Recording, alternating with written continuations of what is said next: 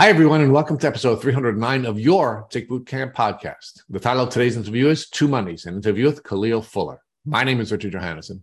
And I'm Matt Sabatello. Folks, as you know, we're always looking for shortcuts or hacks that will reduce the suffering caused by Lyme disease. And one of the patterns that we see developing here is that artists appear to have a leg up on this process. And we interviewed an artist named Khalil Fuller, also known as Two Monies, and he brought some really powerful tools to this podcast that we think you folks will want to model.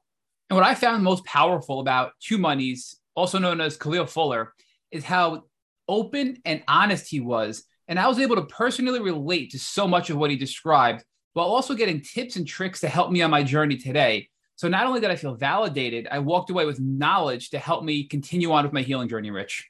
So yeah, Matt, we really are excited to introduce Two Monies to our Tick Bootcamp community because he is going to bring the artistic view to how you can heal. And he did it in a very powerful and vulnerable way. So without further ado, folks, we're really excited to introduce to you Khalil Fuller, also known as Two Monies.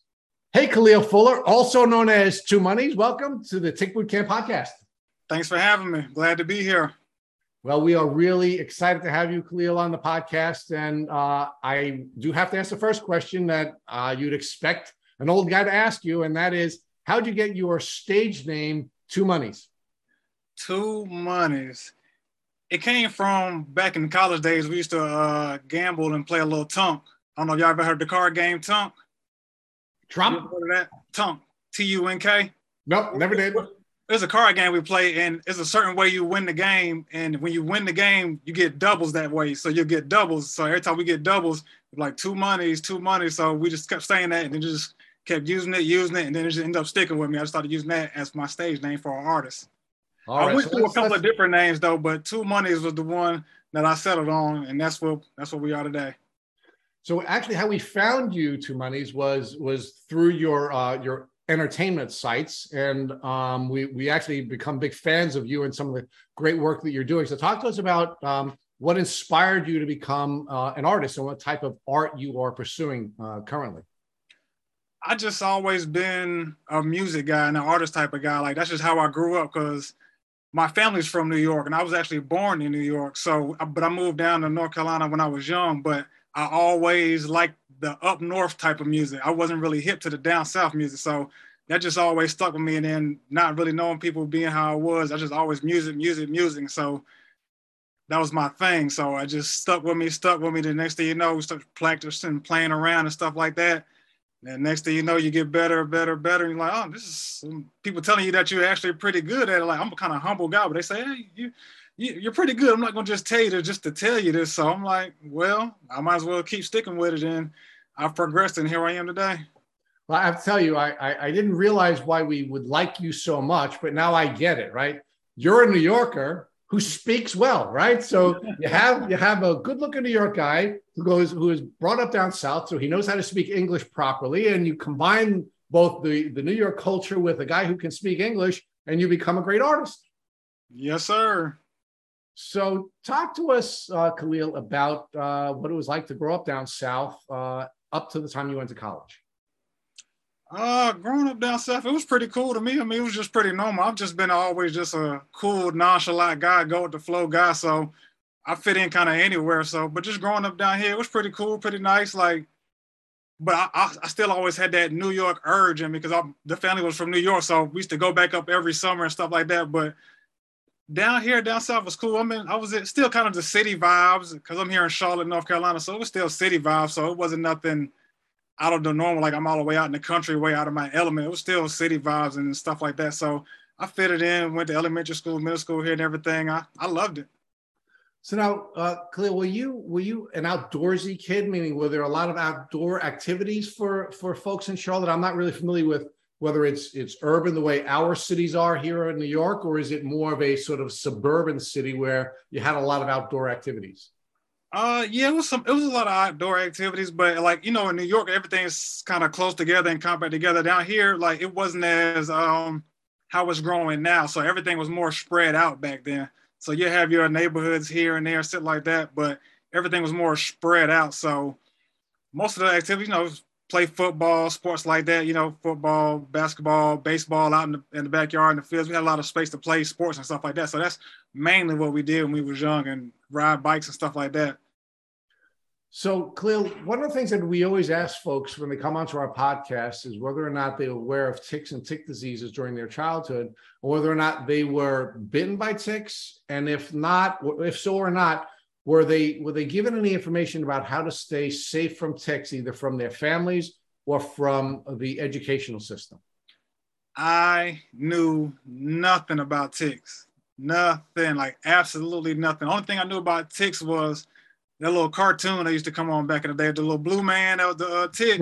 I, I, forgot what that was, but whatever that was, that's the only thing I knew about ticks or whatever he was. I know it was something about a tick. I was like, I knew nothing about ticks, what they look like, what they do, anything. But and it's just so funny because all my friends used to always make fun of me because I was always scared of bugs.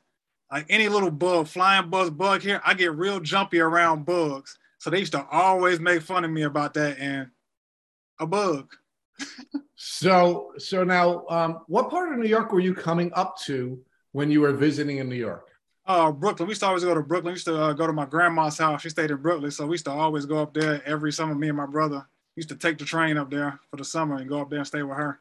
Yeah, so my mother's family's from Brooklyn as well, and um, you know they they certainly didn't know anything about ticks in Brooklyn because Brooklyn's a pretty urban uh, you know part of New York City, right? Mm-hmm. Uh, it mm-hmm. wasn't until my my parents moved us out to Long Island that ticks became became a huge problem for us, and and uh, even as old as I am, we been getting tick, we were getting bitten by ticks from my young childhood out on Long Island. It was a huge problem. So you didn't have that either in Brooklyn when you were visiting um, your family up here in New York, and you didn't have any tick issues when you were when you were growing up uh, as a child in North Carolina.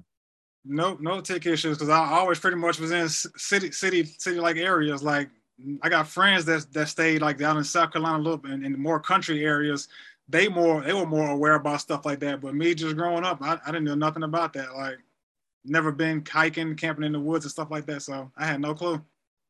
All right. So so let's talk about let's talk about how you were developing as an artist and how that ultimately took you uh, to where you went to college. Talk about you know the art that you were developing, how you were merging these cultures between sort of the hard New York culture and the soft Southern culture. I don't want to make fun of all of our Southern friends, uh, but how you were merging that and how that helped you to develop as an artist and, and, and why that took you to the college you went to. Well, like growing up, like my brother, he was into music too. Like a, lot of our close friends, we was all like music stuff like that. But we had these um we had these like stereotype and turntables in our um back in our home we was growing up. So what we would do is get a little tape recorder, pop in a blank tape, got some turntables from the record store, get some records with instrumentals on them and stuff like that.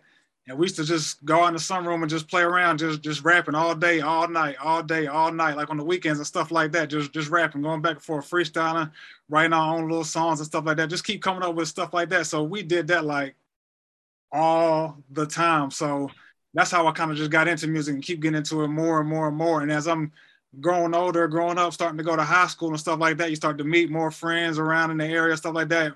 More people who's also into doing music. So we're hanging up with them and getting better equipment now. So we're coming up. So it's like 2000s. So we got computers now. So now we move from the turntables and the stereo to the computer. So we're messing around the computer, rapping, still doing the same thing. We're just getting better and better, learning more and more about the process of how to actually make a song and put a song together and stuff like that. So I graduate and get ready to go to college. Music wasn't even really on my mind when I was going to college to, towards the picking of college, but so I ended up picking North Carolina A&T, and that's up in Greensboro, like an hour from home. So I just end up going there, and then you go there, and it's like high school, but 10 times bigger. So you meet more people who into the same thing you're doing and stuff like that. You got different clubs and actually, I mean, Greensboro, that's like a big college town. So there's a lot of schools and stuff like around and a lot of people in there. So there's a plenty of people and plenty of activities to do that for music artists and stuff like that. So we're starting to do little open mic shows and stuff like that, getting to perform on campus for uh, just different activities activities they got going on. So that was real fun and just get, getting more experience of being an artist and what it would actually be like just trying to hone in on my craft and stuff like that. So that's how I got there.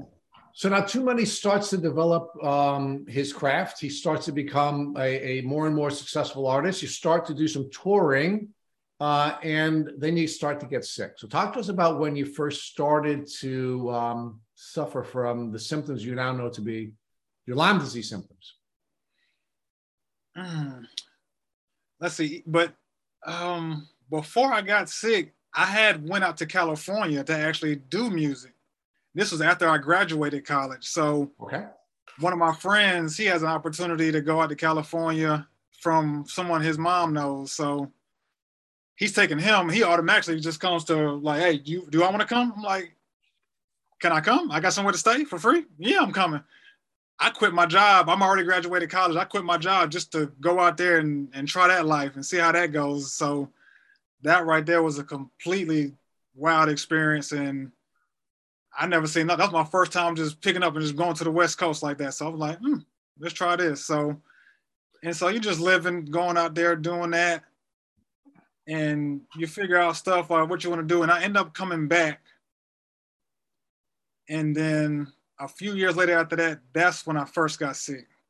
So Khalil, so you you majored in marketing in college, and you sort of merged your your degree and your experience as a marketer with your with your gifts and talents as an artist. You merge that together. You you you, you begin to play a craft in, in California. You get a lot more experience in California. You now come back, right? Start to get sick when you come back. Now you you did not remember having any symptoms when you were in California. You only began to feel symptoms when you came back home yeah, no, no, no, no symptoms in California whatsoever. I was still fine for maybe like about two or three years after California. I was fine. Everything was normal. And I, I get a job back here home in, in Charlotte. And so I'm working the job. And the, this is the funny thing about the job. I was getting mad at the job. I hated the job. So I was getting ready to quit the job. So I'm getting ready to quit. And this might have been like two weeks later. I literally was in the gym I hit my leg on the stairmaster. It was like a hard hit. So I looked down at my leg, like I see a big rash, a, a real big rash, like a target red rash, and it's elevated. I said, I didn't hit my leg that hard for it to be a bruise like that. So I, I got kind of scared instantly. Didn't really know what it was. I still go to work the next day, and I show my coworker. I was like, "Look at this." He's like, I don't know what the hell that is. I'm like, yeah, me either. And so I kind of just brushed it off and like, hmm, maybe just a regular bug bite and just keep going on about my days.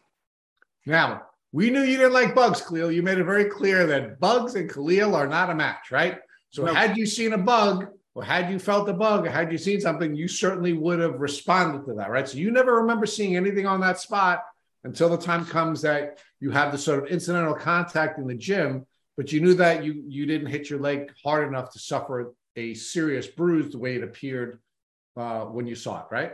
Yeah, exactly. Never seen no bug whatsoever. So now, Khalil. Um, you said it looked like a bullseye, right? The yeah. uh, the rash that you saw. Did that mean anything to you? Meaning, did a bull looking at the leg and seeing a bullseye rash? Did that suggest anything to you? Was were you aware of what a bullseye rash might be? I, I, had no idea. I had no idea it was a bullseye rash. Or I, I mean, like I said, it was just like a big red rash. It was warm and it was elevated, and I never seen nothing like that before. But it, I was like, just some kind of bug bite. I never thought nothing about a tick or just as a sign or something, something of nothing. I'm thinking target, like shit, or bullseye. I'm thinking it was like a target symbol. Right.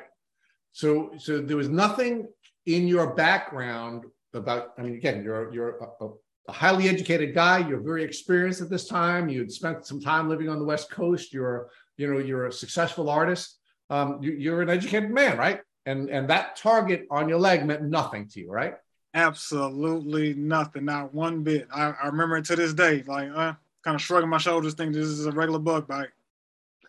All right. So now, after you see that target on your leg, does it trigger a thought in your mind that maybe you should go see a doctor to have that rash looked at?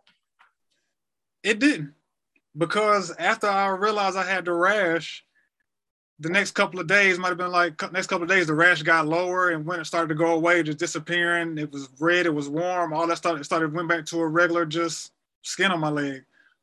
So i really didn't think i thought okay just a regular bug bite that got me. It didn't i didn't feel anything nothing was wrong with me yet. Maybe like a week went by i don't feel nothing nothing's wrong yet and everything's still going regular going to the gym going to work doing my normal routine so i thought i'm thinking okay i'm just fine and dandy and then I was at work, took a lunch break, had to go downtown. So I wanted to do something real quick. I only had like a little 30 minute lunch break. So I tried to go downtown just to hurry up and complete this little task real quick. So I'm trying to hurry up. So I go for a light jog. I took like three steps and my left ankle kind of just gave out. Like my foot kind of just gave out. I'm kind of just jogging and just gave out. So I'm like, damn that moment right there, I knew something was wrong, like 100%, because you don't get a big rash on your leg and then you go for a slight jog, like not, not even enough for me to twist my ankle. It's nothing like that. So I'm just two, three steps, and I just felt it instantly. I said, something is wrong. And I like I got so scared right then and there. And then for the rest of that day, I'm, I'm limping. Like I had a limp from like from there on out. So what did you what did you do? You have you you know something's wrong. You remember a rash on that same leg. The leg is now uh, giving out on you.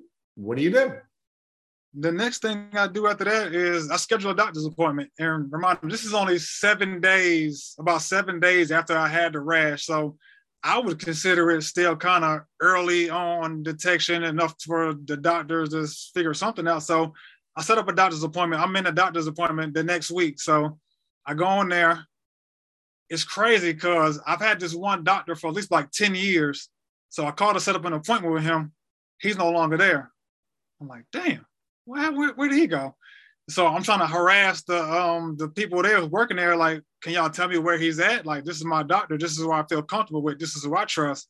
And like, sorry, sir, we can't give you his information and blah blah blah. So I'm kind of out of luck on that one. I wasn't thinking at the time to maybe just trying to look them up, look them up online or whatnot to find them, but I wasn't thinking at the time. So I said, just give me the next available doctor there. So I ended up going to see this other young lady. She was, uh, I guess, she had only probably been there maybe, a couple years or so. I see her, tell her what's going on, tell her my legs hurt, and I got a limp in my left leg. I had a rash on my leg, big red rash on my leg. It was healed, warm, elevated. It went away after seven days. Then I had a limp. So I go to her, talk to her, and she they say some kind of like venous leg type of thing where just put some type of compression sock on and elevate my leg. So I'm thinking, okay, yeah, it's not something simple. Like, okay, that's it. Go there, put my leg on, still going to work, still limping. So I'm like, okay, something's not right. Still going to work, still going to work, still limping, still limping still going to the gym and still just doing my regular routine. Like one thing that's happened is just I'm just limping. Everything else is fine at this time. I'm just limping. So a couple of more weeks go by after that. Uh, we had some weird thing at the job where they was asking me if I wanted to stay work late, like split up the shifts. I normally work the daytime shift. So, and my brother, I worked the same place as him. He worked uh, nighttime shifts at the time. So I switched to the nighttime shift with him and I stay up all night, end up going to bed the next day. And then when I wake up the next day, my right leg is hurting. So I'm already limping in my left leg, and now I'm starting to feel something in my right leg. So I'm like, now I feel like it's getting worse. So another doctor's appointment. Tell her this and tell her that. Same doctor? Yeah, same doctor, same same, same doctor. I tell her, okay, now my other leg is hurting. What's going on? They're like, okay, blah blah blah. Start to so so now we start to run some more tests and stuff like that. We were starting to run tests. They were starting running just a little normal scan, EKGs and all that stuff like that, or whatever, just checking my blood pressure, getting blood work done, and stuff like that. So we do that. They still still gotta wait just to see what's going on because you gotta wait for test results and still say, send me home no medicine, no nothing like that, no nothing. Just still telling me to keep my legs elevated and stuff like that. Still probably something with my legs, some veins in my leg or something like that. So So Still clearly, it, it, it, seems to me that when you went to see her the first time, despite telling her that you had a rash on your leg and the rash preceded the, you know, the uh, symptoms with your left leg, she was essentially assuming that you would either hurt your left leg while you were running or you were dealing with some, you know, some vascular issue. But now when it moves to the right leg, she really couldn't come to the conclusion, I would think logically, that it's from the time when you went running and maybe you turned your ankle. I mean, that didn't change her perspective. She's now thinking, oh, now you're having a vascular issue in your right leg. We're going to throw another compression sock on you and tell you to elevate your legs. Pretty much, yeah. It, it didn't trigger nothing, nothing with her. Like, it was just like, okay, that's, she's like, that's weird and that's odd. Let's try to figure out some, run some more tests and stuff like that. But nothing's clicking in her head to, to start going specifically looking for stuff like this and that. She just saying some vein stuff like that. So we're kind of so, stuck right there. Khalil, you said that when you went back to see the doctor the second time, she ran a series of tests. Uh, do you know what tests she ran? Did she take blood from you? What what kinds of tests was she yeah. offering you? Um, they took blood from me. I, I, honestly can't remember what type of test they were running. I think it's, it's still probably some. It was probably just the normal standard stuff like that. Probably just checking my all my levels and all that type of stuff. So it's probably just some normal standard stuff. Because I, I remember the first time, I'm just telling them what happened. They didn't really draw any blood or anything like that. So it was just a normal visit. But the second time we did blood and stuff like that. But I'm just so nothing still specifically testing for any type of infections or diseases or anything like that. Just regular what's see what's in his what's in my blood and stuff like that. Okay, so now you you you you have your second visit with the doctor. She takes the blood. What happens after that? I go home, still working, still limping, and this whole time, like the job I worked at, we had to wear these steel toe boots, and so those are pretty heavy. So I can't wear one on my left foot because my left foot is hurting. I'm sitting over here limping. Literally, my left foot is, is, hurting. So I wouldn't wear. Uh, I would have on my construction boot on my right foot and my regular shoe on my left foot. And of course, at the job, they keep talking and complaining and complaining. I'm like, yo, my, my leg hurt, my foot's hurt. I'm going to the doctor. I can't do nothing about that. So I'm still working. And mind you, during this time, I'm working I'm starting to feel some very, very, very weird and strange stuff going on through my body. Like not leg hurting, but like I'm actually feeling like shocks in my body. I would go to work. I could probably last like an hour, two, three hours. And next thing you know, I'm feeling shocks in my leg and it's just making me jump and stand up real quick. And it's just going and going. So next thing you know, I'm not able to work anymore. I'm like, I go to work for a couple hours and I gotta go home because is those shocks and pains while I'm sitting down. I literally couldn't sit down. It was like literally just sending shocks to my body. And I didn't understand what was going on. I had no clue what was going on whatsoever. And so what do I do from there? I call another doctor's appointment. And here we go again. Same doctor? No, she's on maternity leave now. So now I have to find a new doctor at the place. Yeah, this guy might have been even worse. So I go to see him. I'm starting to tell him, like, okay, I told this is what I was telling the other lady. Like, I'm having these problems, these problems, everything's getting worse. Like, now I'm getting shocks in my legs. Like, that's something way different than I've ever experienced. Just like it's in my legs, my left leg, right leg, just shooting, shooting, shooting, shooting. So I tell him this that um he's kind of like, he doesn't really know, blah, blah, blah. Some more tests. They, they send me to a, a neurologist. They send me to a neurologist. And then once I get to him, he seemed a little bit more like something's wrong, like trying to figure something out, can't really figure it out. He's more some like, so he gave me the first thing they put me on, but from the neurologist was something called gabapentin. Cause I was, cause gabapentin is like something for nerves and stuff like that. So they put me on that. I'm taking those for a while. I feel nothing. Same thing. Send me home and tell me to come back in like four weeks, another month. So Khalil, you you you go to the first doctor. You're describing to her your rash and your developing symptoms. She doesn't diagnose you with Lyme disease. Never even raises the specter of Lyme disease. No. You go back to the same practice after your symptoms are developing first from rash and and your your injury to your left leg to now symptoms and pain in your right leg right? Yeah. You go back to her. She takes uh, she gives you some blood tests. She sends you on your way tells you to elevate your legs. You now go back to the same practice. Thankfully she was she was on maternity leave because she didn't seem like she was doing much for you. So you now see, you now see another doctor. That doctor is now in possession of the medical records that that were created by the first doctor, which includes the rash, and now you you're having all of these neurological symptoms. He then sends you over to a neurologist, and you're at the neurologist. Did you describe to the neurologist? I had a rash. I had the, the this symptom. You know, second symptom was the left leg paralysis. The third symptom was the right leg paralysis. Now I'm getting now I'm getting all these neurological pains, and they are migrating. It's getting to everywhere in my body. Did you did you give all that to the neurologist? I told him everything. Uh, like literally, I gave him the same story over and over and over and over.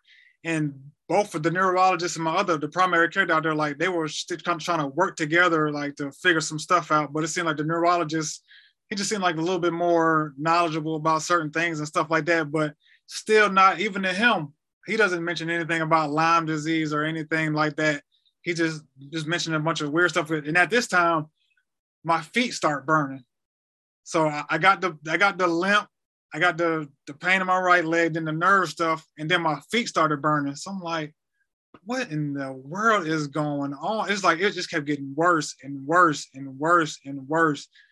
No medicine they gave me help.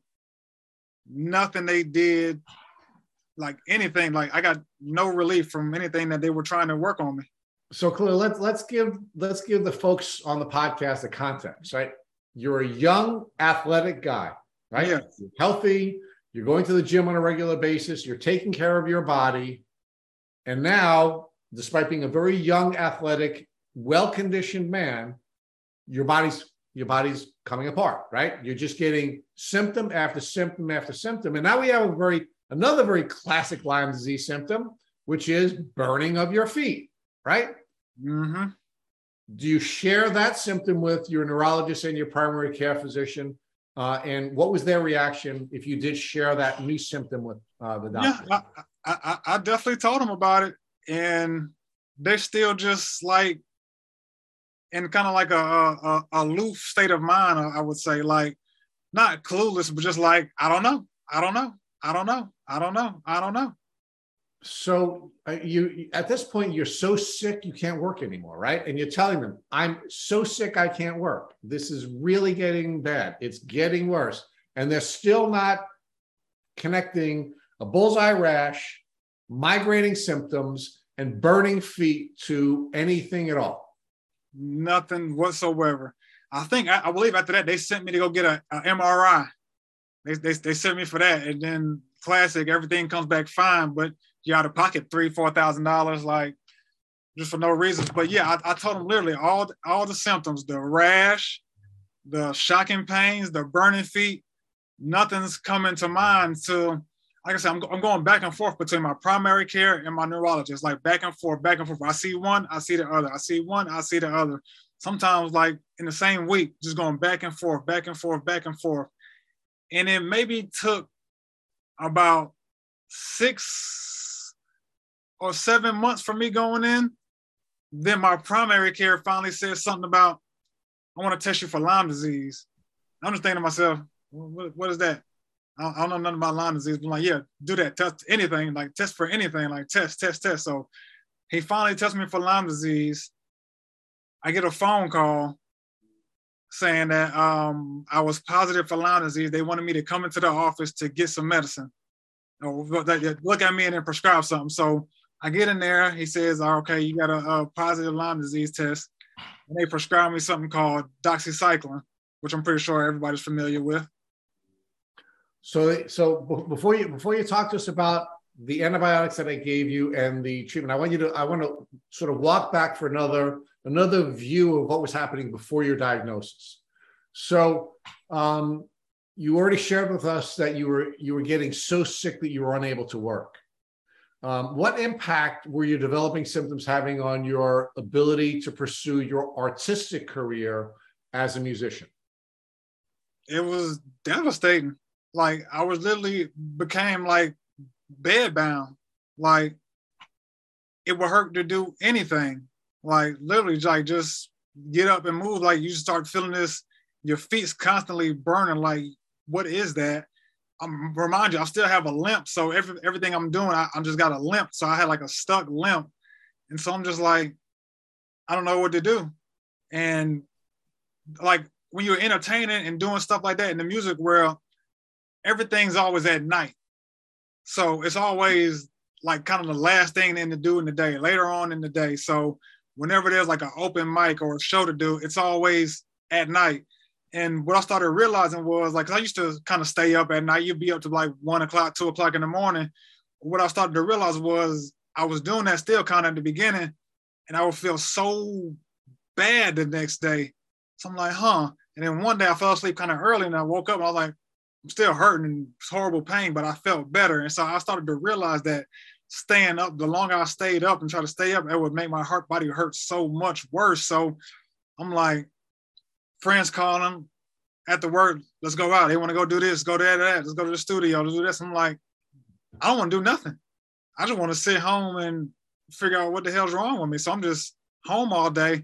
Like, come on, blah, blah, blah. What's going on? What's wrong? What's wrong? Like, I don't know. I'm trying to tell you, tell them like, I don't know.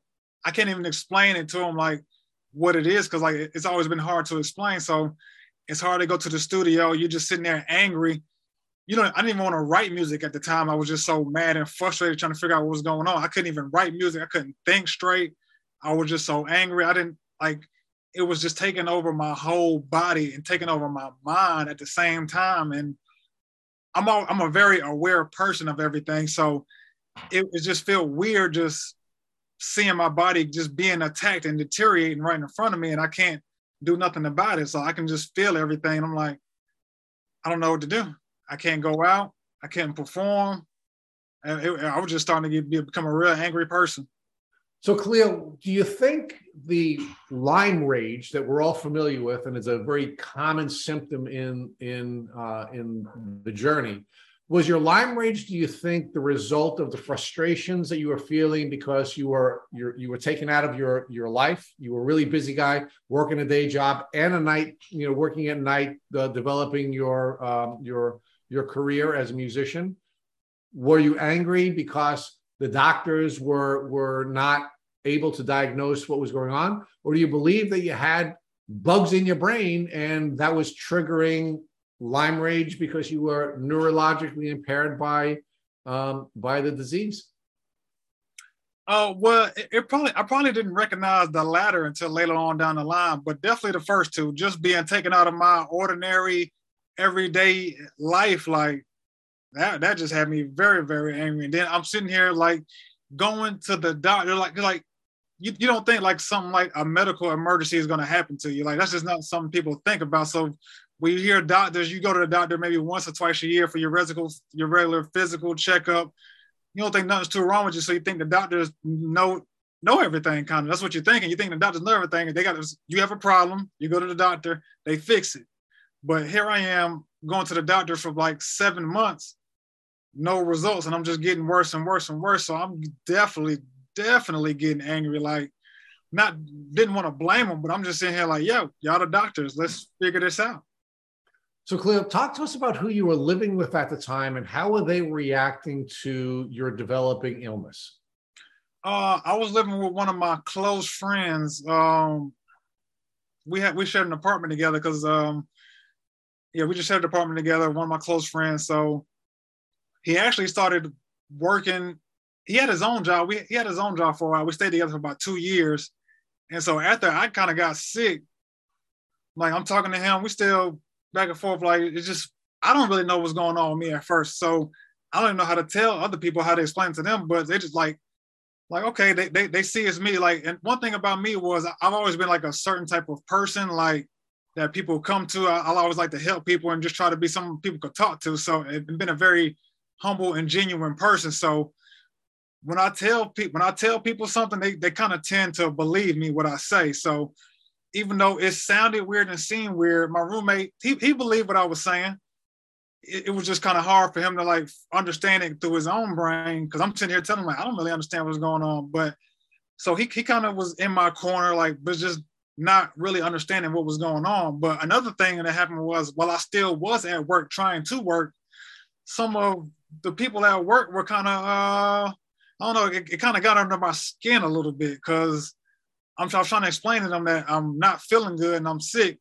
And you know, some of the managers and the bosses, first thing they're saying, when can you come back?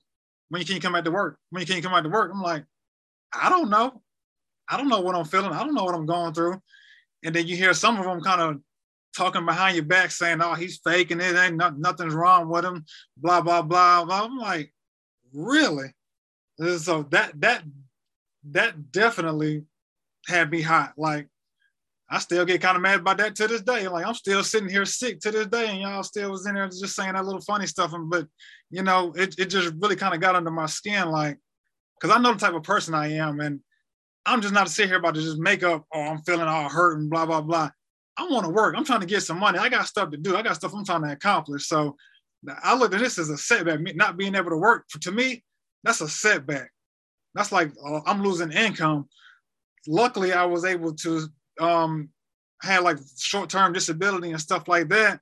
So I was able to uh, get that for a while. So that helped me sustain like my living wages a little bit. It still knocked you off a big chunk of change because I'm with my roommates still. Like as I said, you got to pay rent, still got bills, house, car, phone, still got to eat.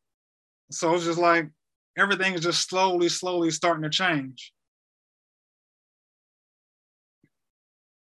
So now let's come back back to your diagnosis. So now you're finally diagnosed. Uh, you're finally diagnosed with Lyme disease. What was your reaction first when the doctor said to you, "Hey, Khalil, we're going to test you for Lyme disease"? What was your reaction to the term Lyme disease? I ain't had no reaction to it. I'm like, please hurry up and test me now. Test me for that and whatever else you're gonna test me for, like anything. I, and a blank, pretty much. And but so your your reaction was, I'm happy to be tested for anything because you know, like anything, whatever they was gonna come up with to test me with to figure out something, I was all for it. Like I'm sitting here thinking I got cancer or something like that. I was I'm just scared. Like, tell me what's wrong. I want to know. I know some people like they don't want to know. Go to the doctor. They don't want to know. No, I want to know. So anything they said Lyme disease. I said thank you. Test me for it. So before Matt takes you now on this on this element of your journey, um, when you finally get this diagnosis of Lyme disease, what did the doctor tell you that Lyme disease was, and how did you react to that? Were you happy because you now finally had a diagnosis? Were you happy that it wasn't cancer because you were concerned about cancer, or did you have some other kind of reaction? Uh, oh, when he first tells me it's Lyme disease, he doesn't explain to me what it is. He just says, "You're positive for Lyme disease. Come in, and let's uh they, said they want to prescribe me some medicine. That's that's literally all they said. Just they told me was Lyme disease, brought me in, asked me how I was feeling. I'm still telling them the same stuff. Everything's hurting, still getting worse. And they described prescribed me that doxycycline. And like he doesn't tell me how I'm gonna feel on it or anything like that. They just prescribe it, take it for 21 days, and they said come back or you should be good. I can't remember what he said, but he just said take it for 21 days. That's, that's all. That's all they gave me, which is enough for 21 days. So that's the normal course for people with Lyme disease. They sent me on my way. So Khalil, for context, how old were you when you first got sick? I was 29. And how long was it from the time you first got sick with that ankle problem from the jog to the point of your diagnosis? Uh, it happened. Well, the first ankle thing happened. It was November 2016, and I don't think I got diagnosed with Lyme disease It might have been like May. So, so you're looking I, about like seven, eight months. You know, yeah, less than a year. Yeah, less than a year. So but less than a year. I turned 30 because my birthday was in April. Gotcha. So you're you're not 30. You get your diagnosis. It's less than a year, but you went from being extremely well physically and you know socially to being being isolated and having your body as you said you know, the Lyme took over your body and your mind, and your body was deteriorating, right? So that was a pretty quick decline in your health, right? So yeah. when you got this diagnosis of Lyme disease, were the doctors or was this doctor confident that all of your symptoms and your rapid decline was attributed to with Lyme disease, right? I mean, it just seems so interesting that they're just sort of like wash it up to say, hey, 21 days of doxycycline, you're going to get better when you were as sick as you were. Well, it's it's a it's a two part to that story. It's a two part to that story because, like I said, they they first called me in and said I got Lyme disease. I go in, they give me the doxycycline. I start taking that. I don't even I don't even get through all the way through dicey the the, the uh, prescription, the bottle dose or whatever they give me.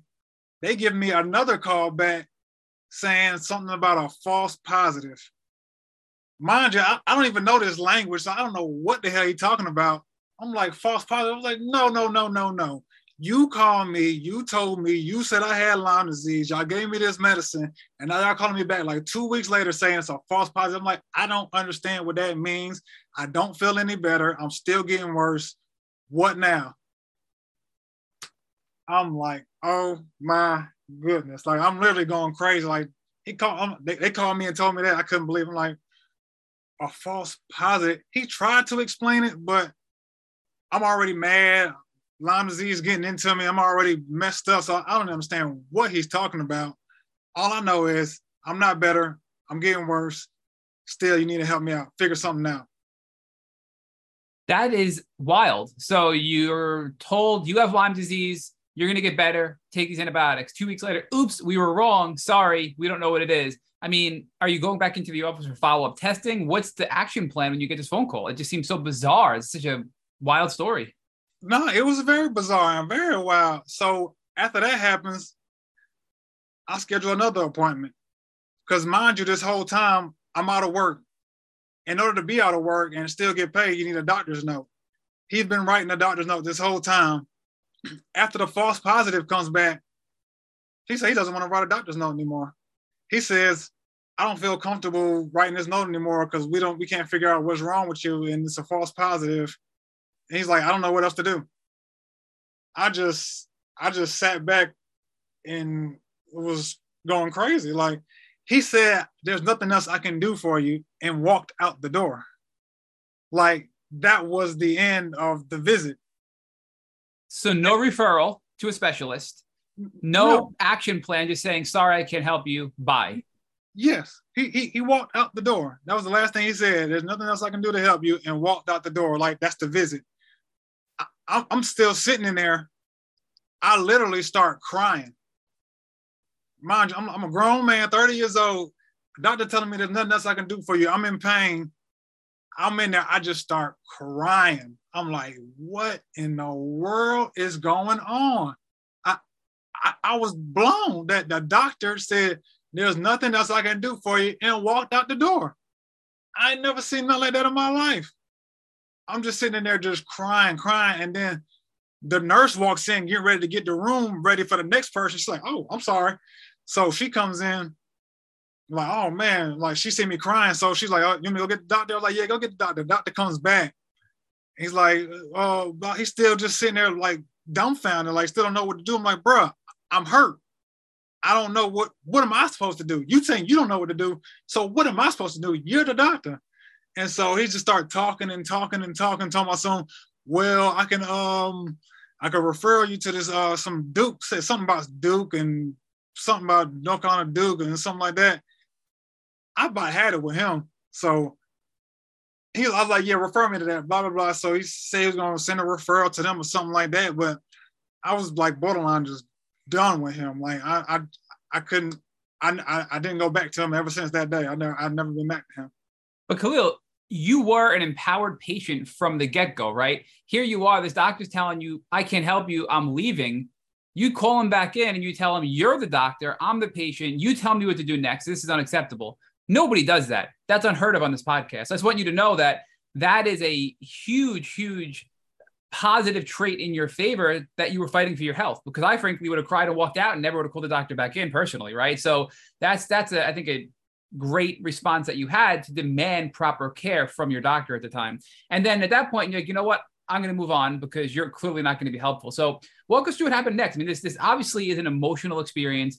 It sounds like you're experiencing brain fog, which is very common with Lyme disease, where you're cognitively impaired. You're not thinking as clearly as you would be if you weren't sick, and now you're on your own, right? You're you have your roommate who believes you, who's kind of trying to help you, but you're quasi on your own at this point. What happens next, and what are your next steps?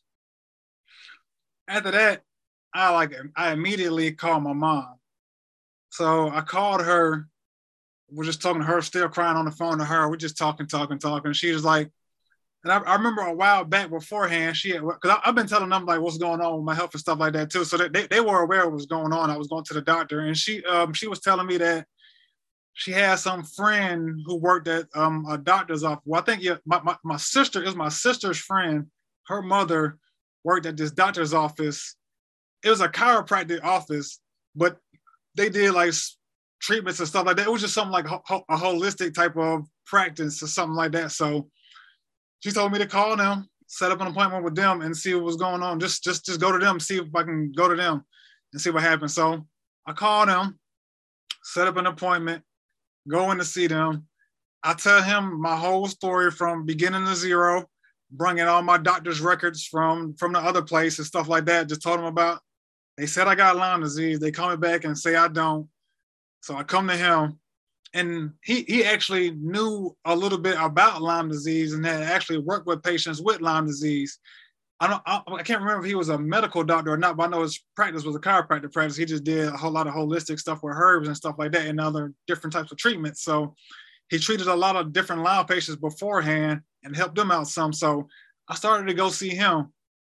And mind you, with this Lyme disease stuff, a lot of us got to seek seek outside treatment. So insurance doesn't cover a lot of that stuff. So I start to go see him. I'm still on disabilities, but uh, so I start to go see him and start to try his stuff out.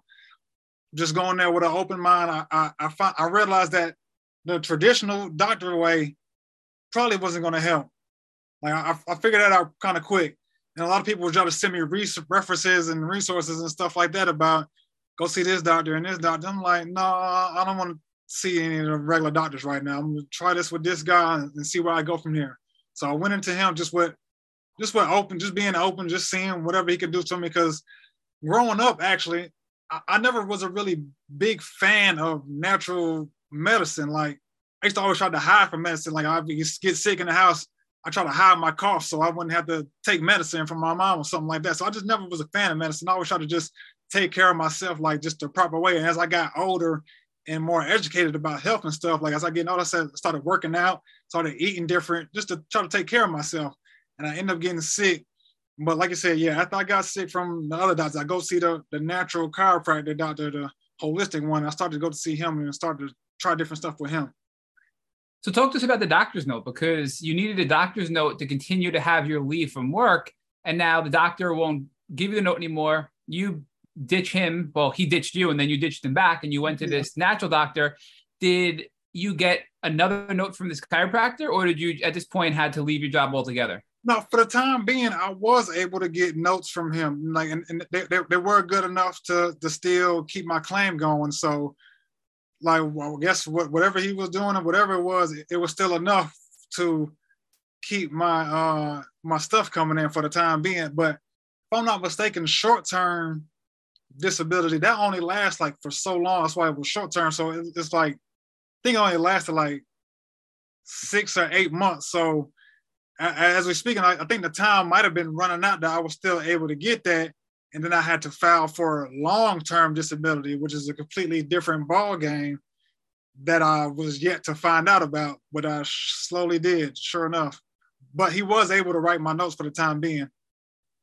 So this is the short-term disability where you're trying to get treatment and go back to work in a short period of time. That's you where you were at, and then eventually you had to focus on the long-term disability. So I'm curious, at this chiropractic doctor, what was he doing with you to help you with? So I guess the first question is, did he tell you, "Hey, Khalil, you really do have Lyme disease"? What was his assessment of your health? His first thing was to do was to test me again as well. Like, uh, but I guess like what what's the the original Lyme testing? I guess it's like the Western blot or something like that, the original one? Yep, the, it's the ELISA and the Western blot, the two tier testing. So Western blot's the most common, yeah. Yeah, I think that was that was that was the one that uh, my primary care used. If I'm not mistaken, the one that he used was the ELISA one. I guess that that one seemed to be like a little bit more in depth because I was able to see certain words like I never seen like Bartonella and um what was the other one? Bad. Oh, the co so Bartonella, the BCA, the co-infection. So yeah, those yeah, are those yeah, are additional additional you know illnesses essentially, right? so that, it's, that, that, was something to learn about those with him. Now, did you have to pay out of pocket for this testing? It sounds like maybe you did an IGeneX test, like a, a more specialized testing. No, that, that one wasn't. That one wasn't IGeneX. I, I did IGeneX later on down the line uh, with a different doctor, but starting off with him, I think it was it might have been the ELISA test, but I definitely did have to pay out of pocket for that one, and that one might have been like about four or five hundred dollars. And did you test positive with that specialized test for? It sounds like Lyme, Bartonella, and Babesia. You said. Yep, definitely did. Like it definitely showed uh elevated levels for Bart- Bartonella mostly, but Bartonella was the high one, and then Babesia, it was like kind of like flipped the way they were showing, like how he was trying to explain it to me. Like one test was show kind of high, the other one was show kind of low. But it, it, for me, explaining the symptoms that I had to him, he still kind of figured out that I probably had both of those co-infections at least. And even even the better testing that you're paying out of pocket for is still not perfect, right? So a lot of times they have to make a clinical diagnosis based on your symptoms and also the testing. So it sounds like this doctor was pretty knowledgeable and diagnosed you with Bartonella, Babesia, and Lyme based on the testing and your clinical presentation of symptoms. So based on that, what was the treatment protocol he gave you herbally? So it sounds like it was more natural rather than the antibiotics. I'm curious to see what he put you on. Yeah, at first, um, he just had a bunch of these different herbal tinctures, like plenty of them, like a lot, a lot of stuff. Like at the time, I didn't really, I didn't understand it, but looking back on it now, I, I kind of see exactly what he was doing. Like, like like some of the words like Benbar. I can't even explain some words like Benbar, Cornelius. I can't explain them, but oh, Berber, Burbur Pinella. Yep, I know what you're. Yep, stuff like that, and uh, glutathione and stuff like that. Some of that, like a lot, a lot of that stuff, he was putting me on early in the ages, and me, I'm just thinking like, what is this stuff? Like this stuff is kind of weird. Like, but try, I, I, was taking it. I was willing to try anything. Like, and then he also had. So I, I did a lot of those herbs. Like he would give me a, a, set of these, take these, switch them out, take these ones, switch them out. And he he also had a few different type of therapy stuff that um at his practice, like that was just stuff I'd never even seen before or heard of before. So he had one thing called uh, a P, PMF, PEMF machine that was one of the machines he had there that he had me use. And what that was, that's like you you lay down on like a little table or something like that, and they put these mats on you. Like I guess there's like some type of magnetic things, or they just put these mats on you and they just like shake and vibrate to like I guess like break up the stuff. And I can't I didn't even know what stuff was doing at the time. I was just like, man, whatever you got, give me, I will try it. I would I tried anything. So I probably tried that for I was well, I, and we're seeing him like for the first like even the first five six months of seeing him and doing all that stuff. I'm not feeling any better. I I'm I'm still feeling like crap. Still finding more and more symptoms just popping up out of blue, left and right, just more and more stuff popping up. So I'm just like, man, what is going on? So you getting worse? Yeah, still still getting worse throughout this whole time. But I'm just believing in him. I'm still going to see him, just trying whatever he's doing. Like I'm just, I'm on it. I'm just doing it. Told me about my diet, how I needed to change up my diet. I'm like, I eat pretty good, pretty healthy, pretty normal. And so he's like, no, even that's some, even some of the stuff I was eating that was healthy, you still got to cut out. Like you got to change everything because stuff like candida, stuff like that, worrying about your gut and stuff like that. I didn't really have any gut problems at the time, so I, I I did listen to him. No, I did change my diet got started getting sleep, taking all his herbs and medicines. But like I said, as time going on, I'm literally getting worse. And I'm just like questioning, like, what is going on? What are we doing here? So I'm like, huh. He says, we got this new machine getting ready to come in. Like, we, we haven't got it yet. It's getting ready to come in. It should be here in a couple of weeks. So I'm like, okay. I'm just getting excited, waiting for the new machine to come in and he said the machine was an infrared laser machine. So I'm like, oh, don't know what that's gonna do, but shit, I'll try it. Please give it to me, take it. So one of the first things he did with that was I still had the burning feet. My feet might have been on fire for like two years straight, nonstop. My feet was on fire. I, I couldn't I couldn't wear regular shoes anymore. Like I just I had to find a special pair of shoes that was I had that I thought that could wear. I had to give away all my shoes. Clothes wouldn't fit the same. Clothes too tight would make you hurt. So this new machine comes in. First thing we tried on is my feet. Infrared laser, like I go in there and do some couple of sessions, just, just shooting the laser on my feet. I'm like, I don't, it doesn't feel like it's doing anything and nothing like that. So I'm just like, oh man, what in the hell am I doing? What do you mean shooting the laser feet? Give, give, us give us a little more detail on that, Khalil. So on is it like you're on a on a mat? Like are you standing on a mat? Like what's what no. is, exactly happening? Draw us a picture of, of what's happening with this with these infrared lasers on your feet. I'm, I'm literally just sitting in a chair. And let's say like a you know like a, uh, a machinery on a car assembly line that's just picking stuff up and doing stuff like that. The machine with the laser, like he press a button on the machine that pinpoint certain spots on the area that he wants to target, and the machine would go back and forth in like a circular or a square motion, just going in these different angles, just hitting the machine. So it just keep moving and moving and moving, hitting different spots on the area that he's targeting. So uh, the treatment of that lasts maybe like 10 minutes. He did tip well, 10 minutes on one foot, 10 minutes on the other foot. I literally do that of like four, six treatments of that and my feet stop burning. Wow. I'm like, oh, okay, this guy knows something. He, uh, so I'm definitely happy now. Like, just a, a laser on my foot, my feet stop burning. I said, thank you. I'm just, I'm happy. I'm excited. I couldn't even believe it, honestly. That's wild. So it was it was an infrared laser. So this was this is more of a infrared light based treatment. Yes, yes, yes. Infrared light based treatment, and uh, mind you, also he had um even before I was doing that, I was doing uh he had an infrared sauna as well. So I, I, did I did that a couple of times. I guess that just helped you kind of sweat some of the stuff out. But I mean, during that during the time, I guess like when I say like I wasn't feeling anything from this, I guess like it's all doing something. It's all working towards something. And my guess was like just all, doing all that stuff, taking all that stuff, and, and the laser just happened to be there's just just the cherry on top for my feet at least.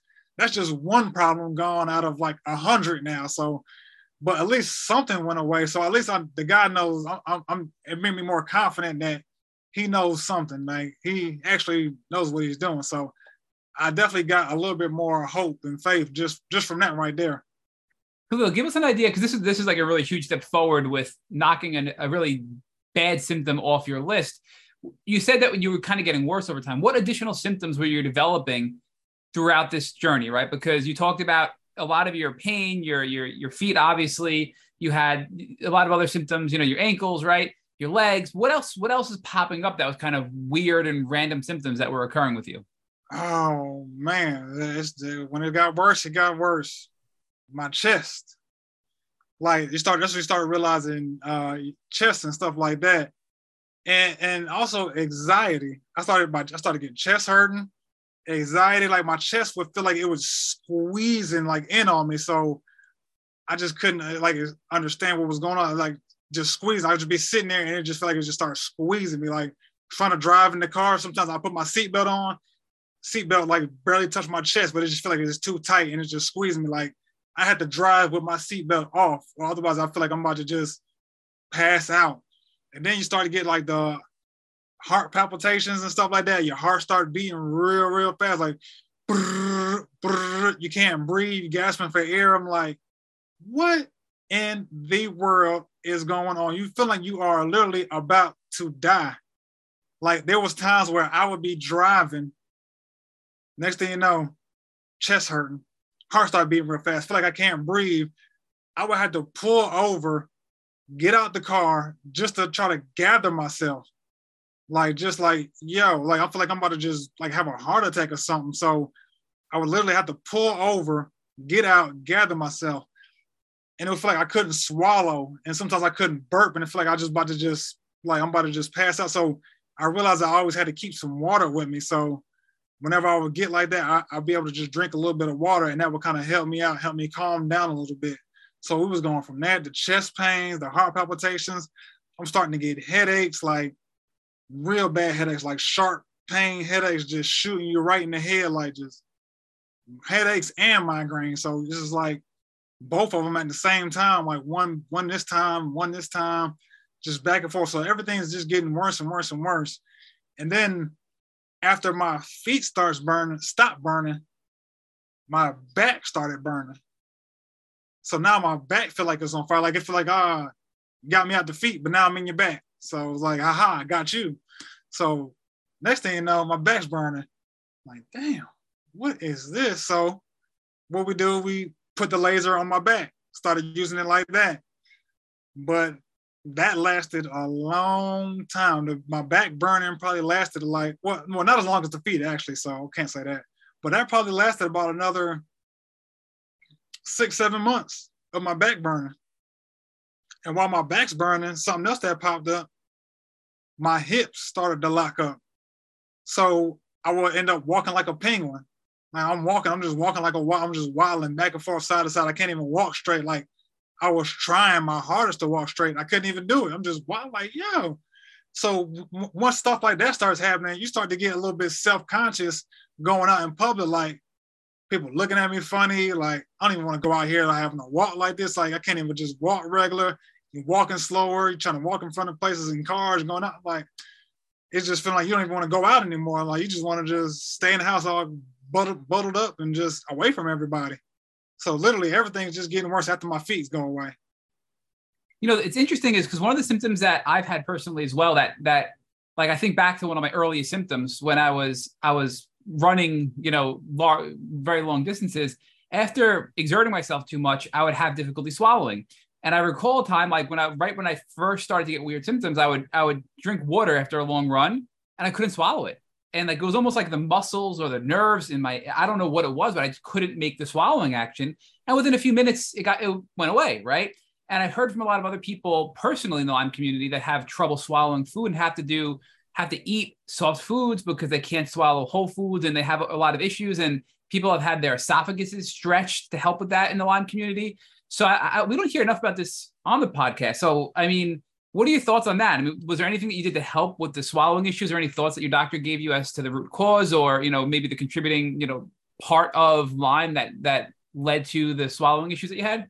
Well, for, for me, the swallowing issues, well, that, that would only happen whenever I would start to get the heart palpitations. It would just feel like a heart attack or something like that was coming. So all that stuff kind of hit at one time. And so once it hit, it was like everything, like I feel like I was, my body was just starting to shut down. So I, I did. It, it, took me a while to figure out how to deal with that because I just wasn't understanding. Like, like, like I said, like the first couple of times, I just I would just have to pull, literally pull over and just like gather myself, get out the car, walk around, try to go near some people, so in case I would pass out. Like that's kind of the reason why I did that because I was like if I'm in my car driving by myself, I didn't want to crash if I passed out. So I would kind of go pull into a parking lot of a store somewhere and just be around some people. So if I was to pass out, somebody would see me. And so after a while, I started realizing that when that happened, I would try to drink water. That was just actually that that started to calm me down a little bit, and I, I felt like I needed to burp. Like when I couldn't swallow, I would try to burp, and so I couldn't burp. So I, every time I that would happen, I would drink some water, keep drinking some water, and just kind of like force myself to burp. And I don't know if that was doing anything, but it definitely started to help me out. And then I was able to just like slowly calm down and calm down and get everything back to normal. But just for me, as far as when the hard to swallow and stuff, like water definitely just helped me with that. But it, it wasn't never really with food. It would just happen whenever like a little mini panic attack came on. So it sounds like water and also trying to burp were the two things that helped you the most with that. Yes. So we're almost a year in, right, to this now, and you're doing a ton of things. Are you still living with your roommate? Is he getting frustrated with your health? Are you now on long term disability? Walk us through what's going on personally while you're doing all this treatment. Yeah, I'm still still with my roommate, still doing this treatment. And mind you, I'm going to uh I'm going to the doctor at least like once a week. I would see him personally maybe once a month or once every month, but I would still go to his office for treatments at least once or twice a week. So that's just like, like that's that's that's an expense. So it's starting to become an expense. And I'm, I'm with my roommate still he's still like he just uh like I said, like everybody just like I'm, i have always been a believable person. So when I tell people something wrong, they tend to listen. But even even though with this, some people used to, you, you get like little snarky comments here and there, like, "Oh man, you lucky, you don't got to go to work, you off work, and blah blah blah, stuff like that." But I'm still telling them how I'm feeling. I'm like, no, no, no, no, it's, no, it's not like that. It still hurts. But my roommate, he always been good. he's been supportive. He always helped me out however he could. And what was crazy was once I stopped working, my job needed some more people. So I told him about it. He ended up going to get a job over there. So he's working with them now. So I'm just telling him the ropes and stuff like that. So I'm still at home. But like I said, that short-term disability to long-term disability, it, once it, it, at a certain point of time crosses over, it turns into a whole new ball game. And I'm like, okay. So I go to the doctor, or I'm still seeing him. It's time to go to long-term disability now. So they're like, okay, uh, you want long-term disability, send in all your records and all this stuff like that. So I send them everything from my primary care, send them everything from my uh my, my new doctor now. They send you all these activity forms. He fills them out saying what you can and can't do. I'm like, yeah, I can't do this, can't do that, can't do this, can't do that. Cause I'm telling them, I'm like, one of my main problems was standing up.